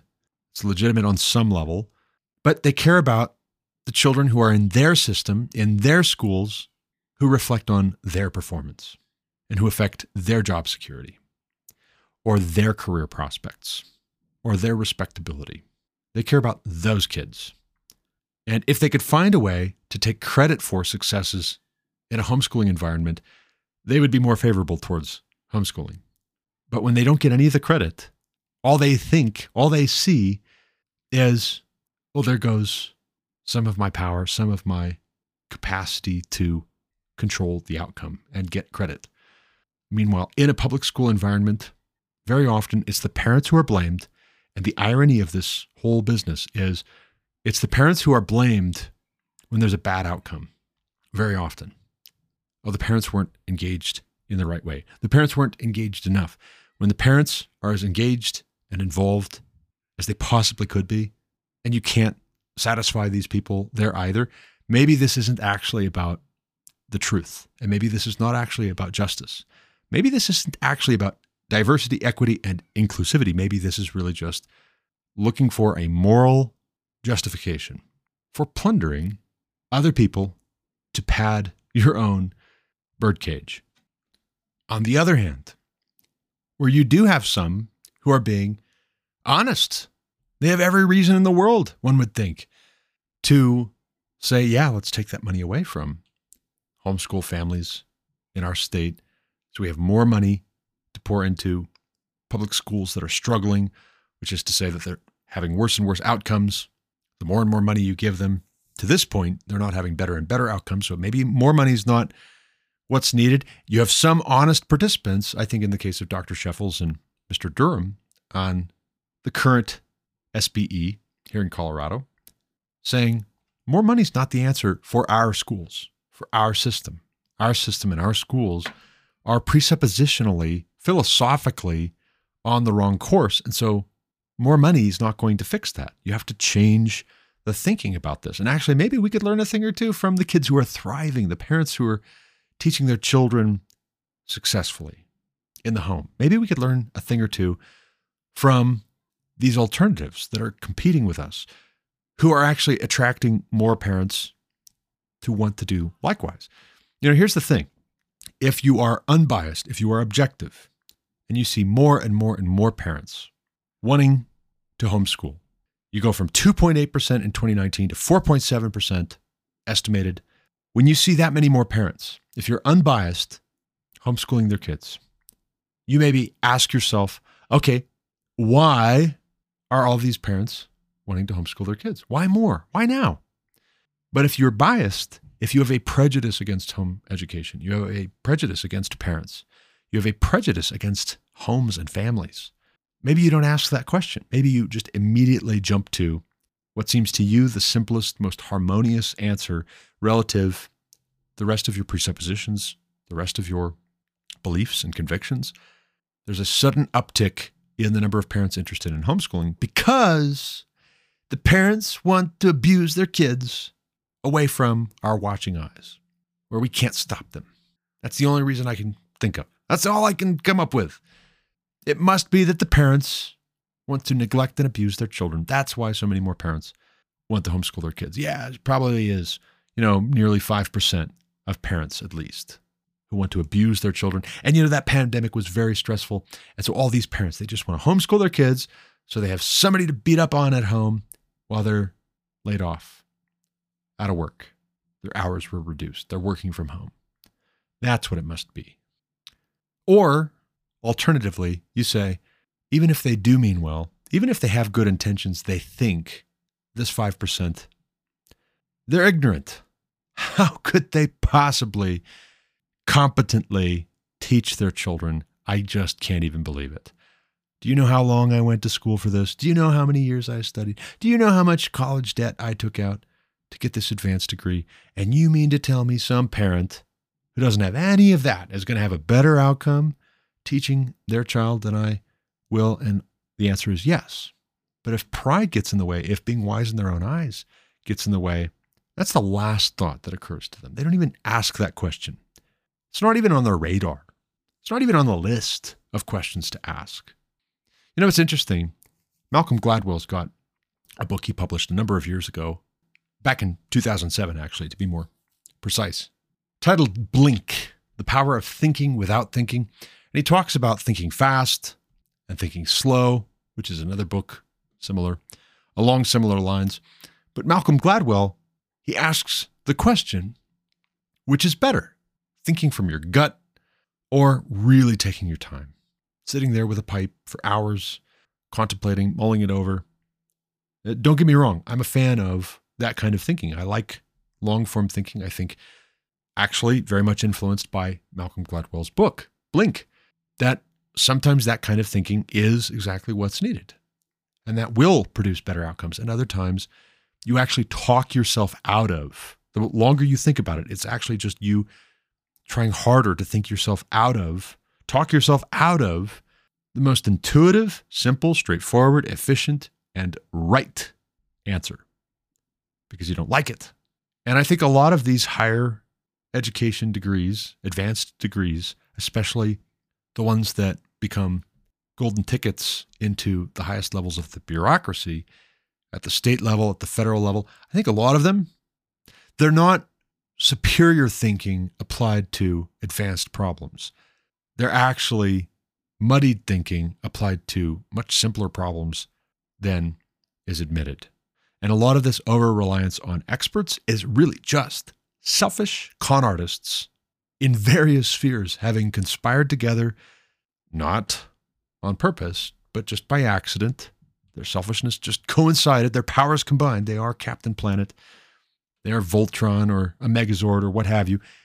They've conspired together inadvertently to convince the majority of Americans that it's too much work, it's too difficult, it's joyless, it's frustrating, it's stressful. You don't want to. Even if you do, you shouldn't. We shouldn't let you. You'll just make a mess of it. You're too stupid. You're too incompetent. You don't have the experience. You don't want to get the experience. You don't want to get the know how or the satisfaction. There won't be any satisfaction of doing it well because you won't do it well. In fact, if you think you do it well, that's just all the more laughable because that just shows, that just proves how little you know. It's a whole lot of con artists trying to justify incredible investments of their time, energy, and attention, and even taking out mountains of debt so that they could strut their stuff and parade around telling the rest of us that not only are we too stupid to make decisions without them, to figure things out without them, but we're too stupid to even know that we're too stupid. You want to talk about abuse? You want to talk about an abusive environment? That is an abusive environment. And this is why we homeschool. For our next story, though, let's consider an opinion piece by Miles Smith over at the Epoch Times, published January 2nd, updated January 11th. I think I came across it and threw it into a browser tab roundabout when it was first published at the beginning of January. So it's been just hanging out on my computer for seven weeks or so. Miles Smith, if you're not familiar, he's Miles Smith fourth, and he's a visiting assistant professor at Hillsdale College and a historian of the Old South and Atlantic world. He took his BA from the College of Charleston and holds a PhD in history from Texas Christian University. He's a native of Salisbury, North Carolina. Try not to hold that against him. Never mind. I'm joking. I don't know anything about Salisbury. Uh, I don't have anything against North Carolina. But his article, or his opinion piece, I should say, which is kind of an article too, it's a specific kind of article. It's titled Decline is a Choice. And here's the tagline American decline isn't inevitable, but stopping decline will mean acting to protect the liberal order in ways more forceful than we have become accustomed to. Brace yourself. Here comes the commentary. He writes Is America in decline, or, as one commentator put it, in self doubt? Recent and not so recent news might make citizens of the Republic think things are in rough shape, and they wouldn't necessarily be wrong. Domestic strife and foreign policy adventurism have undoubtedly hurt the United States' relative power and prestige compared to the height of American influence in the 1990s. For a decade, the American Union, termed a hyperpower instead of a superpower in the aftermath of the fall of the Soviet Union, led the international liberal order and upheld Western political norms. George W. Bush's administration put the first dent in what seemed like a nearly invulnerable U.S. regime through the disastrous invasion of Iraq and a botched response to the financial crisis of 2008. Bad policies and poor prioritization continue in foreign policy, but the news might not be as bad as it seems. Quote The talks of relative power decline, while true, remain wildly overrated, end quote, as Sumantra Maitra recently put it. America might not be what it was in 2001, but that doesn't mean it's fragile. Quote, relative decline results from bad choices, Mr. Maitra said. Quote, but they are choices which, by definition, can be reversed. It needs political will and an agent to carry through, but it is doable. End quote. The citizens of the United States need to understand that decline is a choice. Suppose we're to remain a strong country capable of upholding liberal democracy. In that case, we must realize that this will mean acting forcefully and ensuring that transcendent moral beliefs and commitments support liberal democracy. In the aftermath of World War II, Louis Rubin Jr., a Jewish Carolinian poet, jested that two types of Americans knew that history could happen to them Jews and Southerners. Rubin's jest meant that Jews and Southerners understood that they hadn't escaped history. Macro historical and epochal events could and still do occur. Human life could still be turned upside down. Progressives nowadays seem blissfully unaware that history can happen to the United States. En masse, sexual revolution and flirtation with Maoist iconoclasm in the form of Black Lives Matter and other radical movements are indulged without any consideration of the potential consequences of such an earth shattering overthrow of the social and political orders. Classical historians understood the profound consequences of stabilizing an empire's political and social foundations. Subtly, without even noticing, a polity would lose its strength and become a weak, enervated, and emasculated version of what it once had been. Times of relative prosperity and apparent international peace blinded citizens to what happened as their empire slowly was drained of the transcendent values that had once made it strong. In Tacitus's Annals, he wrote of the Roman Republic's slide into imperial decadence and social decay. Quote, At home all was tranquil, and there were magistrates with the same titles. There was a younger generation, sprung up, since the victory of Actium, and even many of the older men had been born during the civil wars. How few were left who had seen the Republic. Tacitus warned his readers that these subtle changes in the Roman regime had profound effects on society. There was no such thing as politics denuded of moral consequence. The Roman state, Tacitus lamented, quote, had been revolutionized, and there was not a vestige left of the old morality. End quote.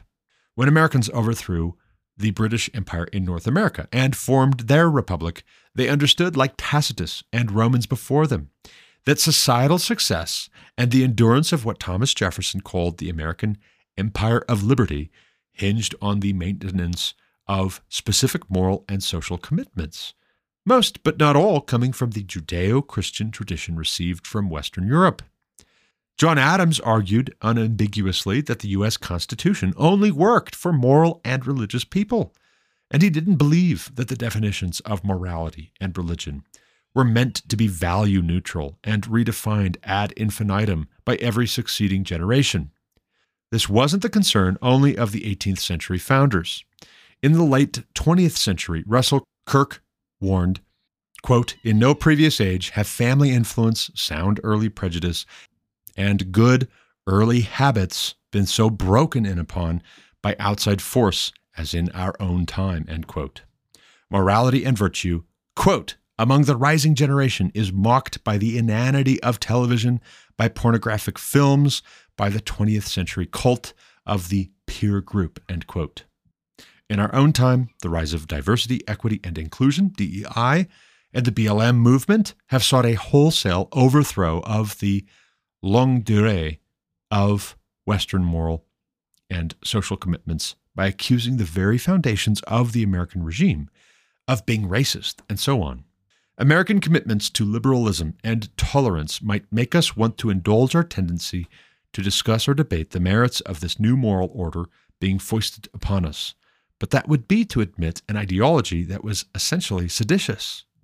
American liberalism and the moral and social commitments that have upheld American power worldwide are too important to negotiate. Americans and the American state need to act forcefully to eradicate ideologies that would undermine the American order that allows us the freedoms we value so highly. American decline isn't inevitable, but stopping decline will mean acting to protect the liberal order in ways more forceful than our decadent and slothful age has become accustomed to. And of course, there's the writer, which very often accompanies opinion pieces, even at the best of places, even in the best of outlets. Views expressed in this article are opinions of the author and do not necessarily reflect the views of the Epoch Times. In other words, if he offended you, please don't be offended with us. No, we just published it. We didn't write it. Like Avram from Fiddler on the Roof. It's not my fault. I only read it. Anyway, here's my big question for Miles Smith and for anybody who would agree with his sentiments there. Is there something missing?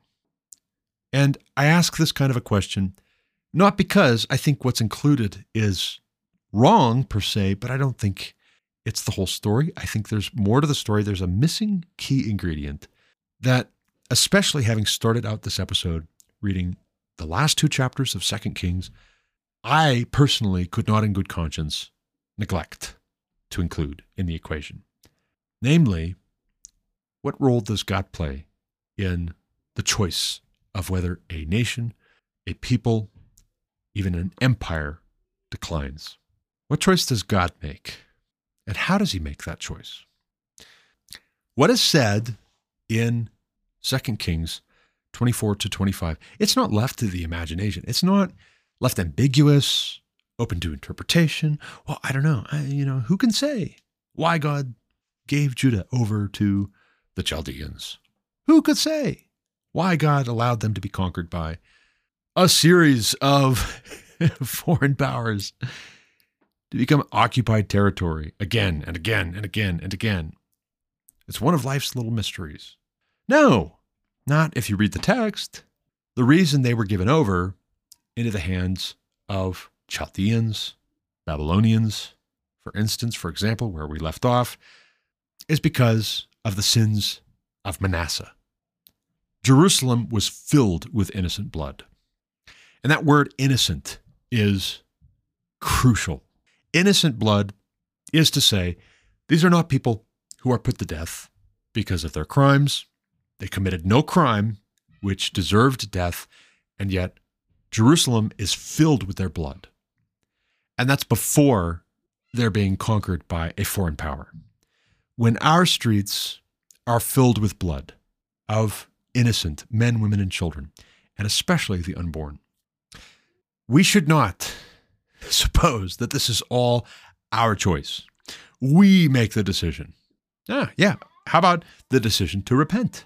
And what if, right? What if some form of godliness is embraced, but it denies the power? What if it's disingenuous? What if it's not actually godliness? It's a form of godliness, which is to say, it's an illusion, it's a mirage. It's just the trappings of religion. What if it's just a revival in name only and it's not actually a turning away from sin, sexual revolution, and especially in our country, abortion? You don't get any more innocent than unborn children. They haven't sinned against you, they haven't committed any crime. They don't deserve death. They've done nothing deserving of death. And yet, what are you doing? You're putting them to death. Or for that matter, when murderers are put back onto the streets, when they're not put to death, for that matter, when it's highly suspect, in many cases, why certain people just turn up dead unexpectedly after being critical, after getting some dirt on so and so or this other person. When that becomes typical or that becomes routine or that becomes normal, when we normalize that, when we shrug about it, like Hannah Arendt talks about in The Origins of Totalitarianism, when we shrug about it because we're cynical, because we don't believe anything is true and that there is any objective standard of goodness, that's when we get into the same spot that I believe Judah was in in the last two chapters of Second Kings, where God says, I am not going to pardon them. No, that's it. That's enough. On some level, yes, this is our choice to make, whether we decline or it was our choice to make, and there's a possibility that we already made the choice. And now it's just what it is. We're on a trajectory, and we're too stubborn, too stiff necked, too unreasonable, too brainwashed and pleasure loving and truth hating to change our minds at this point. And so we're just committed. That's a possibility. And that's not a possibility. That's not a explanation that we should rule out. Now, God knows whether there is some other opportunity, some other alternative. In our next episode, I hope to talk about Emperor by Geoffrey Parker, a biography of Charles V, Holy Roman Emperor, King of Spain, at a very pivotal time in European history, Western history, with the conquering of the New World by conquistadores. I hope to talk about that book and do a review of it. And so I won't give too much away for right now. But I will say, with regards to reading that book, it strikes me as amazing how powerful, how dominant, how impressive the Spanish Empire was, how much of the globe it spanned, and how bold Charles V was because he had so much wealth, because he had so much territory that he presided over. And how's Spain doing today? Is Spain what it was under Charles V? I would say no. America can absolutely go, yeah, geography arguments aside, America can actually definitely go in the same bucket at the end as the Spanish Empire. We're dominant until we're not. Tell me all you want about natural harbors, rivers, very favorable growing seasons, fertile soil. None of that can protect us from being brainwashed into killing ourselves, into believing that life has no purpose, or that the whole purpose of life is pleasure. And so actually we destroy ourselves and one another. Nobody external has to do it. We do the work. I'll show myself out. Thank you. From a certain standpoint, I agree with Miles Smith decline is a choice, but I would say it's not just a choice that we make, it's also a choice that God makes. Yes, He makes His choice in some way, in some form or fashion, which I haven't figured out yet. In some way, He makes His choice in relation to the choice that we make. But have we already made the choice? That's what remains to be determined. And I don't know the answer to that question. I hope because I live here, my family lives here, my friends live here, I've always lived here, I'm from here. I hope that we have not made the choice and that there is still time. And I hope we can still and will still humble ourselves before the Lord. But even if we don't, as a nation, as a people, I know that God is just and I know that He's kind and I know that He's merciful. And it might just be like in 2 Kings 24 and 25, I think especially 25. The remnant that's left in the land, it's the very poor people. And who would you guess are probably the very poor people after decades, generation after generation of corrupt, wicked rulers? Who would you guess are the very poor people? Probably the ones who have multi generationally been on the wrong side of the status quo, a wrong side of the establishment political forces in their country.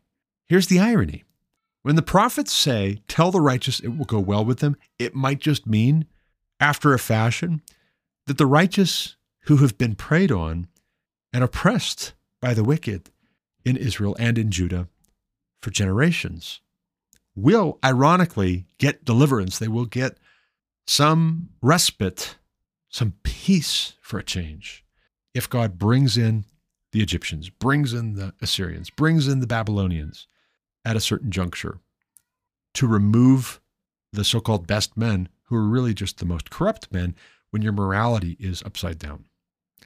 That could happen. I wouldn't rule that possibility out.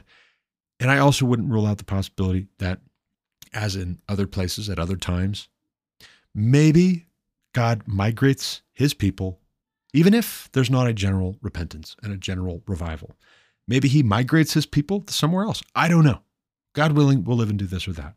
But I will say the surest, happiest place to put your hope and your trust is not in princes and it's not in your own capacity to choose. It's in God, who is gracious, He is kind, He is slow to anger, He gives wisdom to all without finding fault. He sends his rains on the just and the unjust. And if you have not always been just, maybe that's good news to you. If we confess our sins, he is faithful and just to forgive us our sins and cleanse us from all unrighteousness. And we have sinned. All we, like sheep, have gone astray. He is the good shepherd. Only if and when we as a people remember that, can our country endure? Will our country persist? If the bulk of us, if the majority of us, if the supposedly best of us decide to continue on ignoring that or making war on that, then the decision has already been made. It's already written. It's done. It's a done deal. And we're just a country that doesn't realize it's dead yet.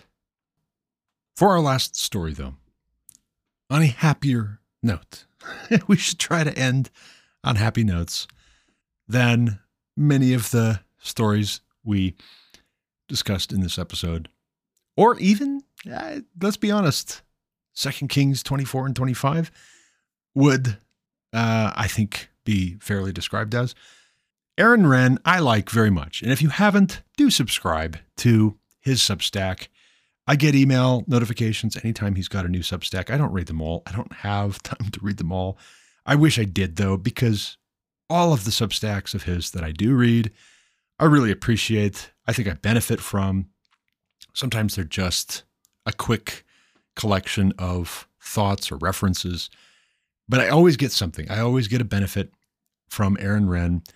If that changes, if he goes bad, if he spoils, if he exceeds his sell by date, then I will update you. I will let you know when and where I have a difference with Mr. Aaron Renn, significant enough to not recommend his Substack. But as it stands, I hear he's got a new book out talking all about the negative world. And if you don't know what that is, you should go check it out because if you're a Christian and you're feeling like something has shifted dramatically in this country from what you were familiar with even 10 years ago, 20 years ago, if you're older, maybe 30, 40 years ago, check out his thesis. Check out his explanation that there was a period of American history he would describe as positive world where to be a Christian was a net good. It was recognized universally by all Americans as a net good. And that positive world gave way in, let's say, the 2010s. I think that's round about when he says the shift happened. But the 2010s, maybe late 2000s, to what he refers to as neutral world. And when he talks about neutral world, he says essentially somebody who would be a Christian in public, behaving in a Christian way, making reference to the Christian faith, explaining their positions or their actions, their engagements, or what they wouldn't engage with in terms of their Christian faith, their Christian beliefs and convictions. That drew, by and large, a shrug from the powers that be and from the institutions and from the general public. Oh, you're a Christian. Okay. Yeah. Well, that's oh, that's one way to live your life, I suppose. Yeah. You know. Okay. Lots of people believe lots of things, I suppose. Anyway, get to the point.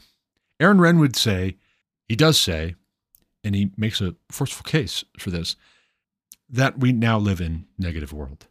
And if you're following, if you're tracking, positive world meant that uh, as an American, to be a Christian, to express Christian faith in public life, was viewed as a positive thing, neutral world. It was kind of a shrug. Yeah, okay, fine, whatever. Don't care. Negative world is where an expression of Christian faith, acting as a Christian, talking like a Christian, being for and against certain things, participating or not participating in certain cultural trends because you're a Christian is viewed negatively. It's described in very critical terms. You will more likely suffer a penalty. You will probably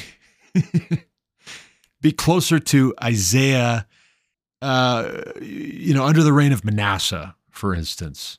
You're more liable to get sawn in two for correcting the king, calling the king to account in our current climate. And the way it used to be was more like when Hezekiah was king.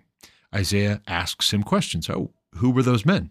What did you tell them? What did they see? What did you show them? It was more likely that even very great men, maybe especially great men in positive world America, would submit to that sort of a line of questioning and they would be responsive to it. And they would say, The word of the Lord is good. Why not? There will be peace in my time. I trust to God and his purposes. Now, the response is more likely to be, How dare you undermine me? How dare you question my authority? How dare you argue contrary to the expert opinions, expert testimony, the policy, the rules, increasingly the legal framework, or even the penumbra of the legal framework, the legislative will as we interpret it. How dare you do that? We'll show you, we'll punish you. Here was Aaron Renn's January 17th Substack post. And I'll read not all of it, but I'll read a extended passage because the title of it is what caught my attention and I think you'll be encouraged by it. The title of the post from January 17th is Here's What Conservative Institutional Capture Looks Like. Aaron Renn writes One of the principles I keep highlighting between left and right is asymmetry. The left and right have different values, operate in different ways, and are in different positions in society. Hence, if you are on the right, you have to remember that what worked for the left won't work for you. You need to use different tactics. Yes, there are some techniques that are available to anyone, but it doesn't work to simply read Saul Alinsky's rules for radicals and think you can make those same rules work for you. Today, I want to highlight that institutional capture works completely differently for the right versus the left. The left seems to do well at burrowing into organizations, working their way into positions of authority or leverage, and then using those to transform the institution from the inside out. People on the left typically don't care about the actual mission of the organization. In fact, they frequently think the organization has a bad mission and that it's their job to change that. Hence, they can devote all of their efforts to institutional capture and transformation. Conservatives are often bad at stopping this because they are more interested in the mission than organizational politics. This left approach is sometimes called the quote, long march through the institutions, end quote. Some people have advocated that conservatives try to do the same thing. However, it's highly unlikely to work. For one thing, left controlled institutions are not numb enough to let conservatives in the door or allow them to do any sort of subversion. And by nature, few conservatives have the interest, conscience, or stomach for successfully capturing institutions from the inside. However, there's a right wing version of institutional capture rather than attempting a bottom up project of capture and infiltration. The right wing model is a top down restructuring of an institution modeled on a private equity approach. The way someone on the right captures and restructures a failing institution is to take it over from the top, the way a private equity firm would buy out an underperforming company and then reform the organization to function well and on mission. I will highlight some examples of this. The first is what Ron DeSantis is doing at New College of Florida, NCF. In many states, governors nominally control state universities because they appoint a majority of the board. But most of them stuff those boards full of milquetoast cronies who rubber stamp what the administration wants and even enthusiastically support the administration in empire building endeavors. DeSantis saw an opportunity with NCF it would be very politically challenging to try to shake up, say, Florida State. But NCF was a very small, liberal arts type public school without a high profile.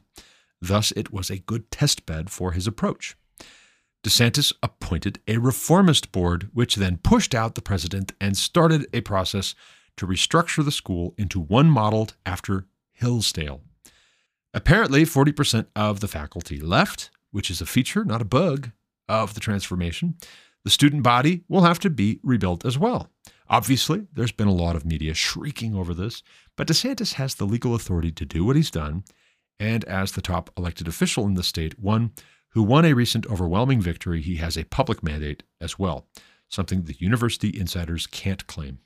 NCF is a great example of right wing institutional capture and restructuring, albeit a work in progress, where the ultimate outcome is uncertain. Now, we'll just stop right there. There's about half again as much, maybe two thirds more, to this Substack from Aaron Renn. As with the other items we've discussed in this podcast episode, you can find the links in the description for this podcast episode. But what I want to suggest to you is the single biggest thing standing between us and this mode is probably, quite honestly, that a lot of conservative Christians in particular are too nice. Quite simply, put bluntly, we're too nice.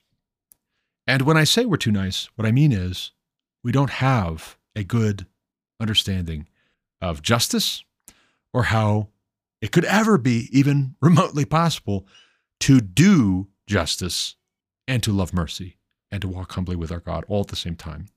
The moment a Christian in the United States starts to advocate for doing justice, the knee jerk reaction from the mainstream of American evangelicalism is to call for mercy, as if these two are completely at odds.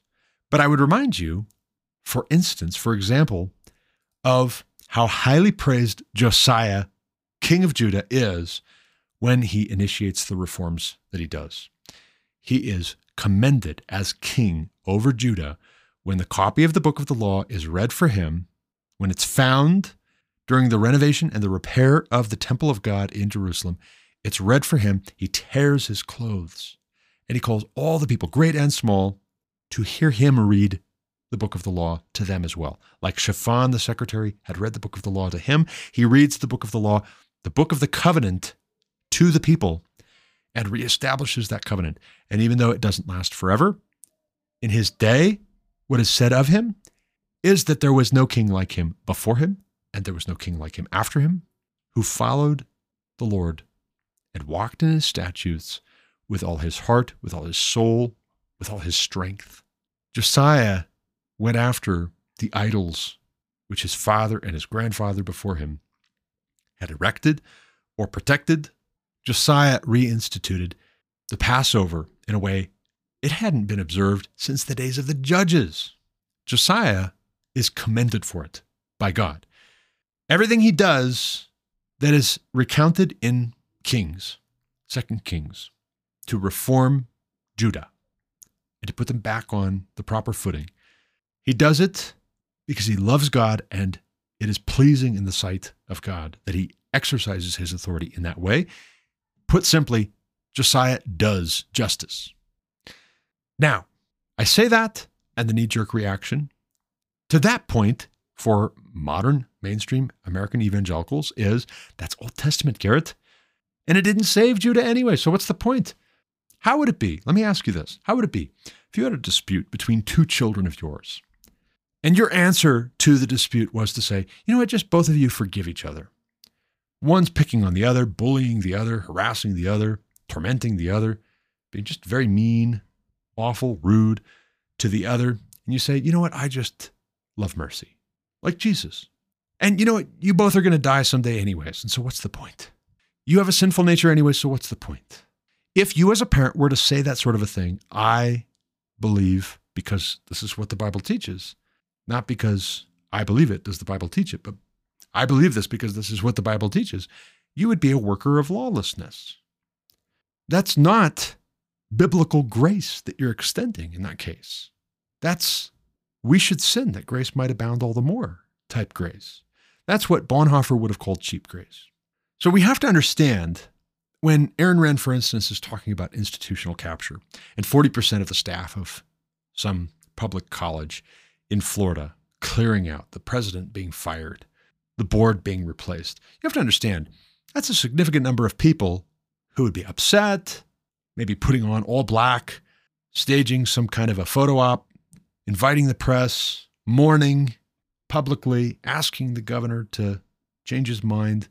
You have to understand this would be a significant number of people saying, Oh, but how could you? Oh, this is so heartless. A significant number of students writing letters. Oh, but I love this professor. Oh, I love this president. He's so great and wonderful. And how could you? And that's so heartless. And all that. No, no. Learn the word no and learn how to follow it up with no means no, or else you don't know justice and you might just be a worker of lawlessness.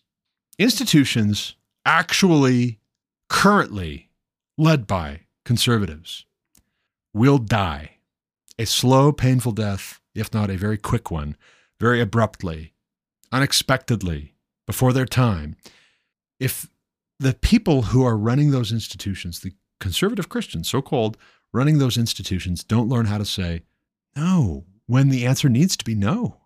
And they don't learn how to follow that up with no means no. Not because I hate you, but because I love what is good. I rejoice in the truth. What you're asking me to say is not true. What you're asking me to permit to be said is slanderous. It dishonors God and it dishonors other people. No, that's not permitted. Free speech cannot become a cover for sin.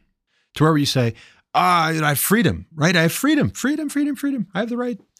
You don't have the freedom to shout fire in a crowded theater.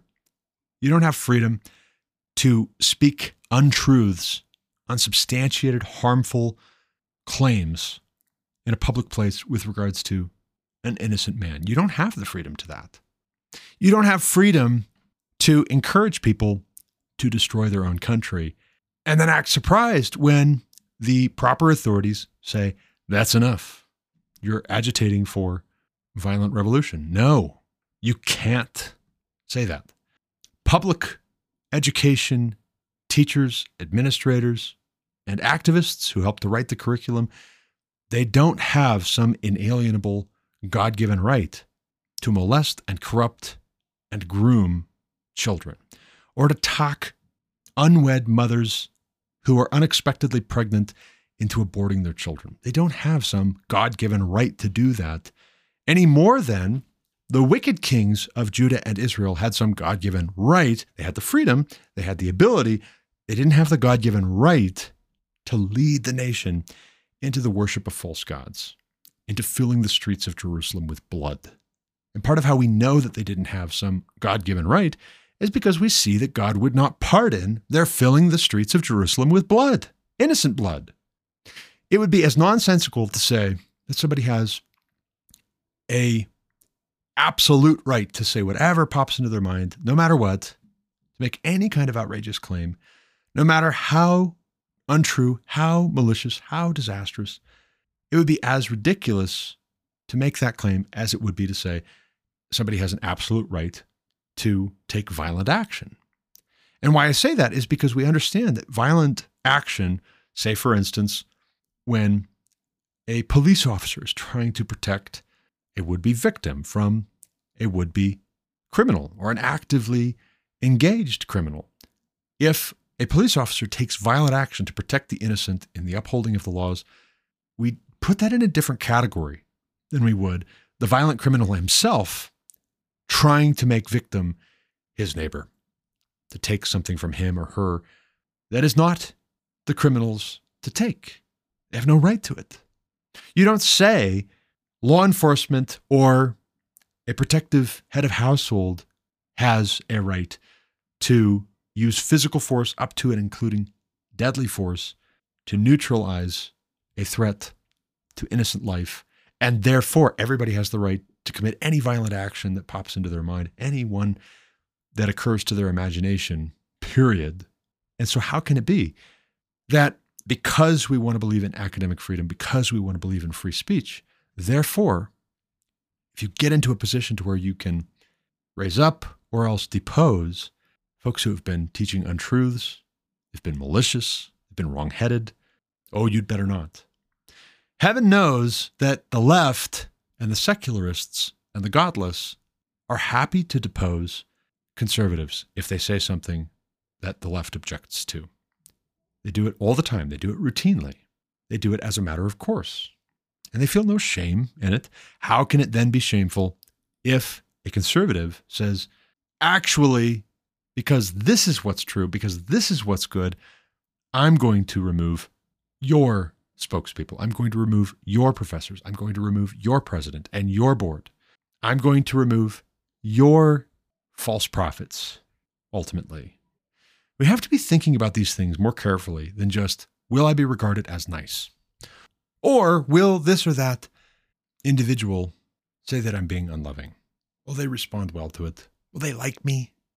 If the first and greatest commandment is to love the Lord our God with all our heart, soul, strength, and mind, and we find ourselves in positions of authority, do you know what we should do with that position of authority?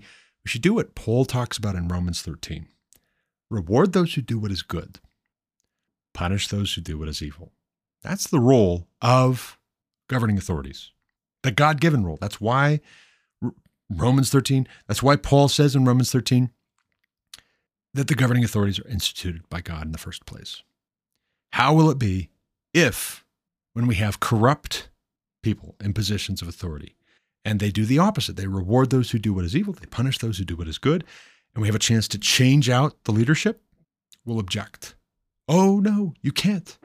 You can't flip the script. We're not used to that. I'll get used to destruction then because that's where we're headed.